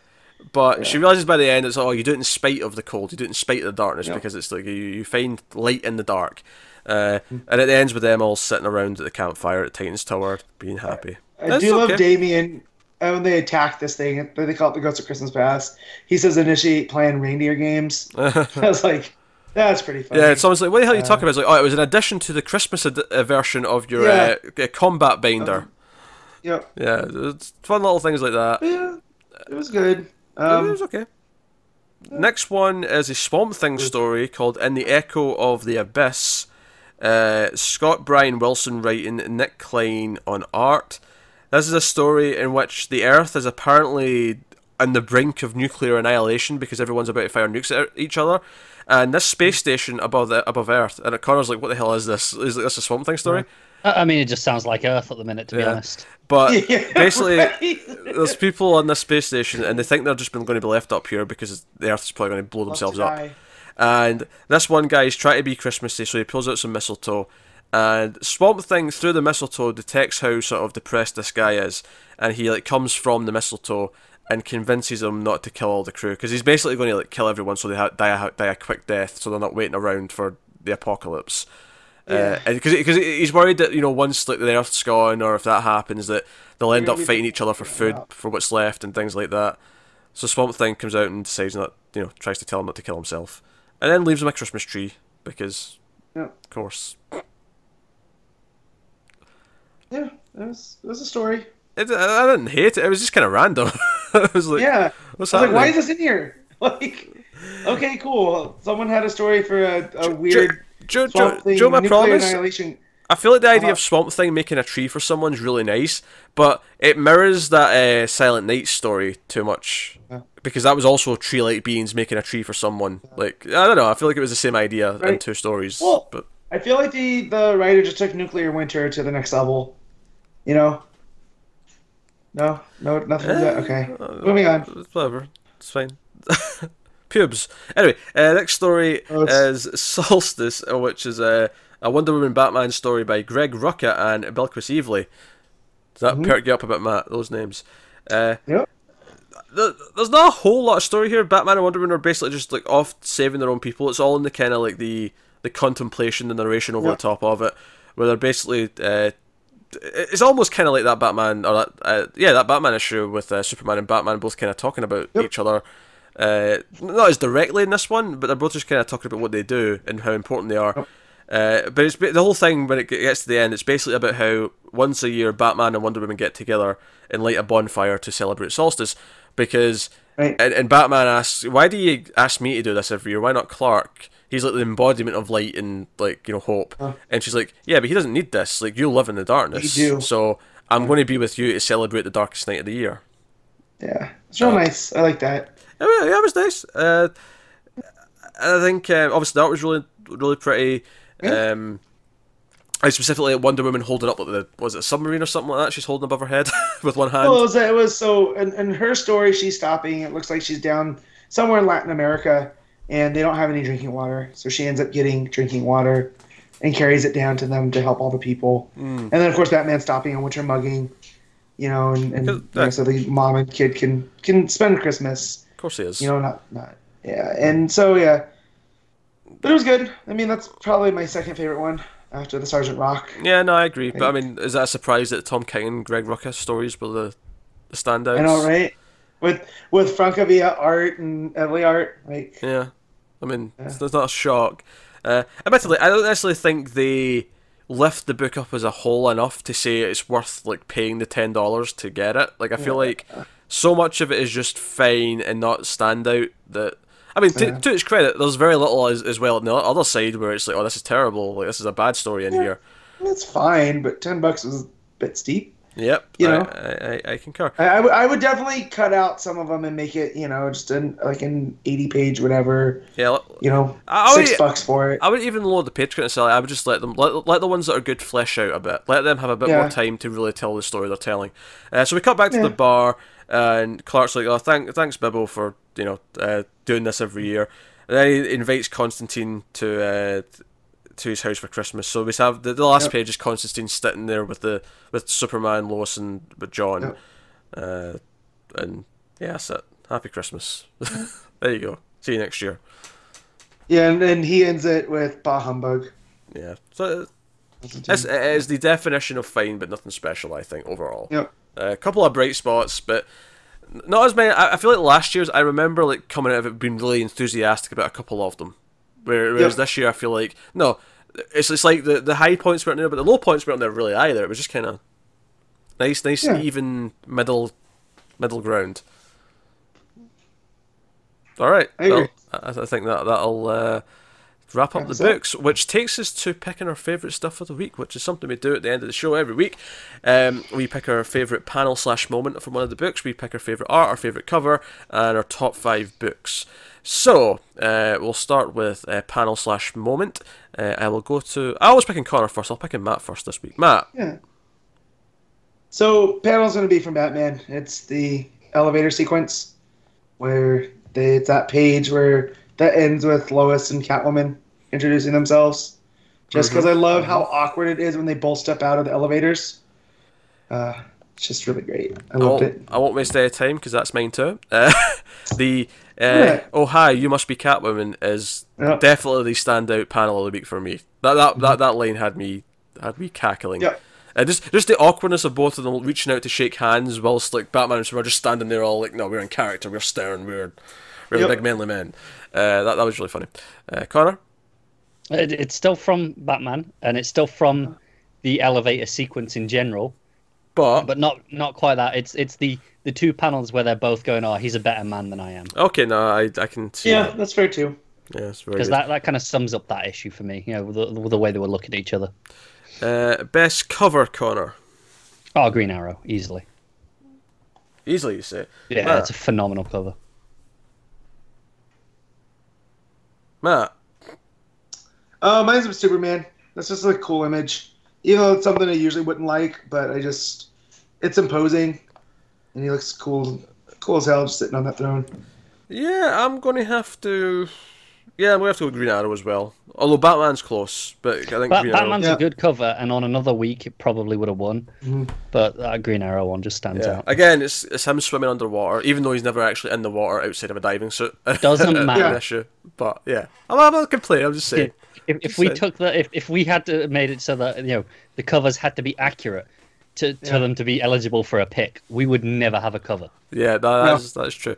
I, I don't know how comics gets away with this so often, but uh, I don't know, it just does, doesn't it? Yeah. Um, no, see, I don't even mind that so much. The one that annoys me is when it's a different cover artist because it, it's Yeah. like okay, you, the cover's selling you on okay, here's what you're getting in this issue, here's who you're getting, and you see the art, and then you open it up and it's completely different. It's like, well, that's not what I was promised. Yeah, but I feel like DC's gone to help that a little bit by having you know A and B covers. Yeah, So, yeah, they're, they're, they're definitely like- a lot better right now. Like like yeah, like Mike Grell is always doing the the Arrow variants.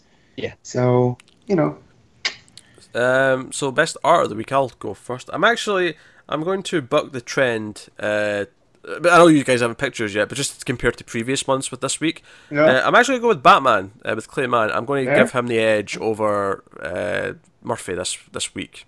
Not that Murphy's not fantastic because it absolutely Yeah. is, uh, but Clay Mann's stuff in this this Batman issue was really. Uh, hitting me for the emotional beats. It was hitting me on all the, the layouts, the colouring, sort of contrast, everything about it was just really kind of nailing all the moments for me. So uh, that's my pick, Matt. Yeah, so I have to stick with the trend and go with White Knight, just because it's Sean Murphy and Sean Murphy on any given Wednesday. Can't can't count against him. Connor. See, interestingly, White Knight's actually my third pick this week. That that would be in third place. Oh, I think I, I- always I started this. this episode by defending you, Connor, and then you go and do this crap. Oh no, it's still great, but it, Uh, it's just a really strong week because the other two that are in contention for the top spot are, of course, Batman and Green Arrow. I can't dispute Green Arrow either. Actually, Green Arrow's definitely. If you're picking three of the week, then that, those are definitely the three in Yeah. terms of art. And I think I, I, I honestly am really torn between those two, so I'm going to go with Green Arrow just for the you know the representation. Uh, yeah, everything's a little bit different. No, I, Yeah. I, There you go. I concur. No, Green Arrow was beautiful. Like, I can't dispute that. Uh, so Matt, you can start off the uh, top five books of the week. Gotcha. So my number one is Batman. Number two is White Knight. Three is Justice League. Four is Green Arrow. Five is Deathstroke. Connor. Yeah.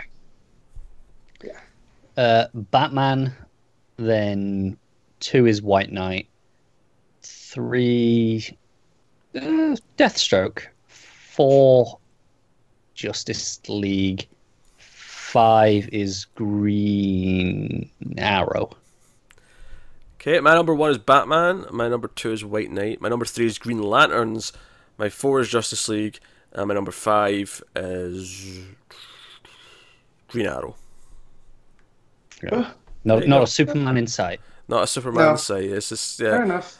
Uh, which you know, it's a shame, but uh, it's not like Matt can complain because he's also that he's including th- Yeah, those, yeah, those people not giving Superman any props. So, No. um, but no, Yeah, I gave a cover.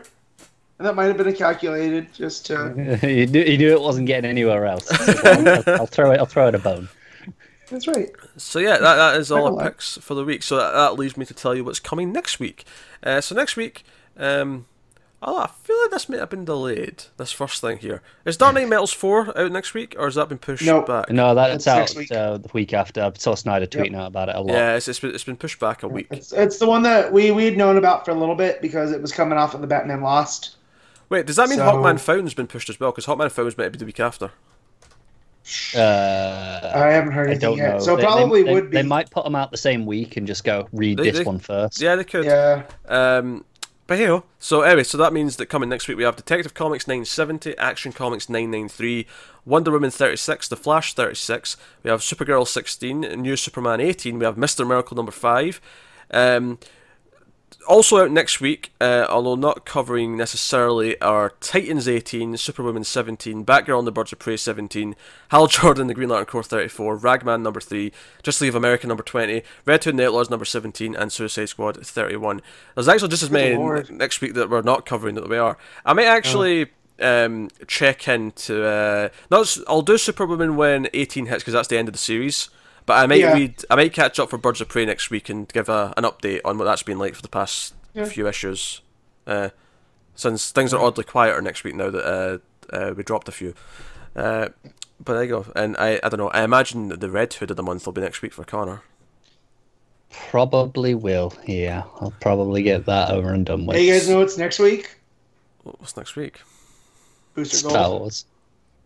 Well, that Oh. too. Booster Gold and Star uh, uh, my priorities are in the right week. place. Uh, well, I wouldn't expect anything less. But yeah, Booster Gold. That story starts next week officially. I'm excited. oh, This, this this recording next week's going to be frustrating because Yeah. we we'll all have seen Star Wars by that point, I assume. Yep. yeah. But we won't have recorded Probably our review. So Peter will be being exceptionally cagey about his thoughts and keeping them That's away fine. from us. Oh yeah. I'm, I'm, not. expecting him not to like it because he's Pete. So I, I am not. I am not giving an ounce of like an idea of what I think of that movie until we start recording the review on the Sunday. Not an ounce. I'm keeping Exactly. my- Well, sorry. I went on Twitter and I found out you can mute words. So I've I've muted the word Star Wars Last Jedi in episode eight.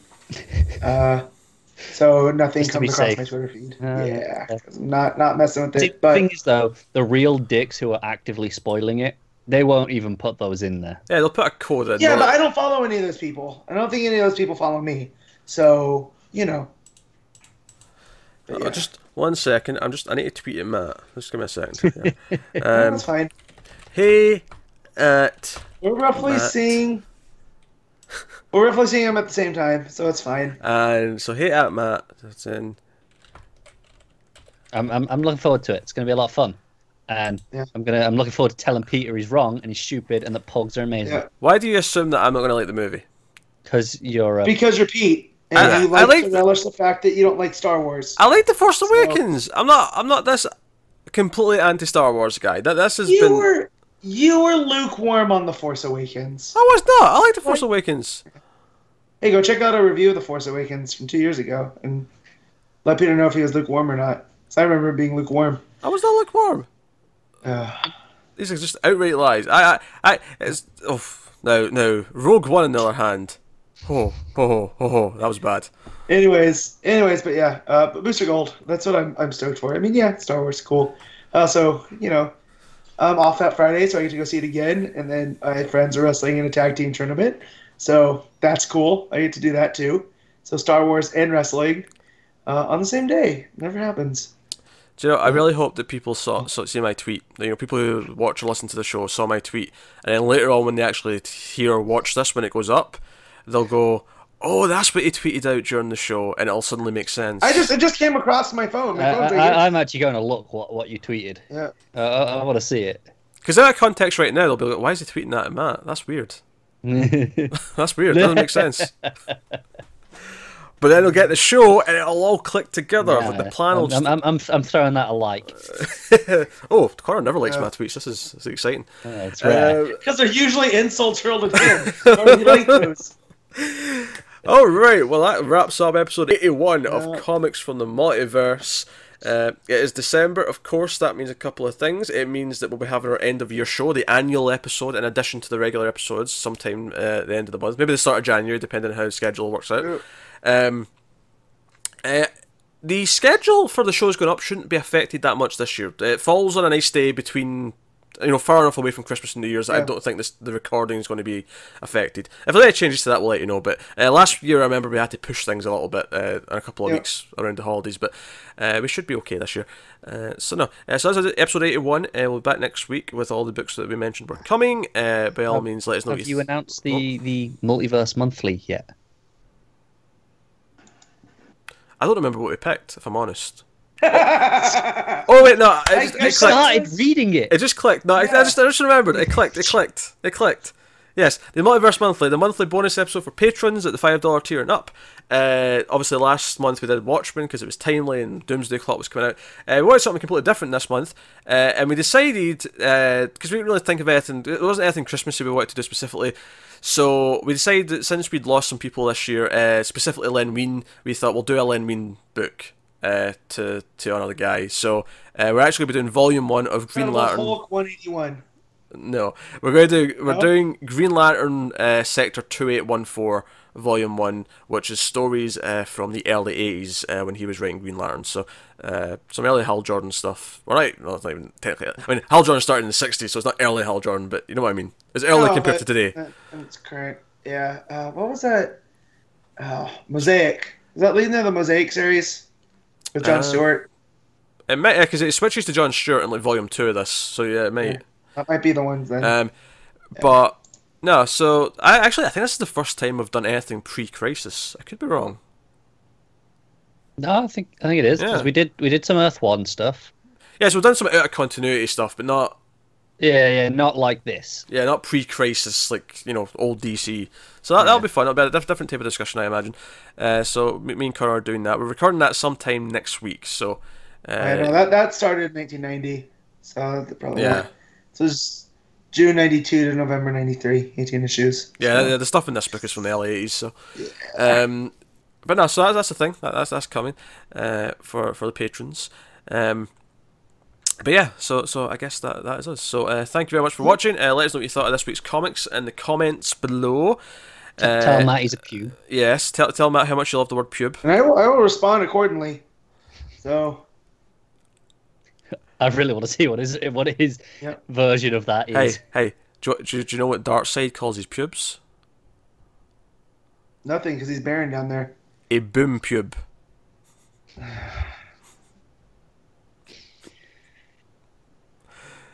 Fine. Uh, I was I also can't leave. I was also trying to uh, f- swap it and do uh, pube tube, but I, I couldn't think of a, a lead into that one. Even though it sounds funnier on its own. It Don't sounds Google that. It it sounds funnier on its own, but I couldn't think of a setup for it. Anyway, that is us, guys. So thank you very much uh, once again for watching and listening. Get us on the Twitters at DC Comics Podcast. Uh, mention Patreon, patreon.com slash TV. There'll be a link to these things in the description. Uh, corner of the video will have one or two of the links. Um, but that is us. So thank you once again for watching or listening. We always appreciate it. Keep reading DC Comics, and always remember to never get lost in the Speed Force. Peter's nasty.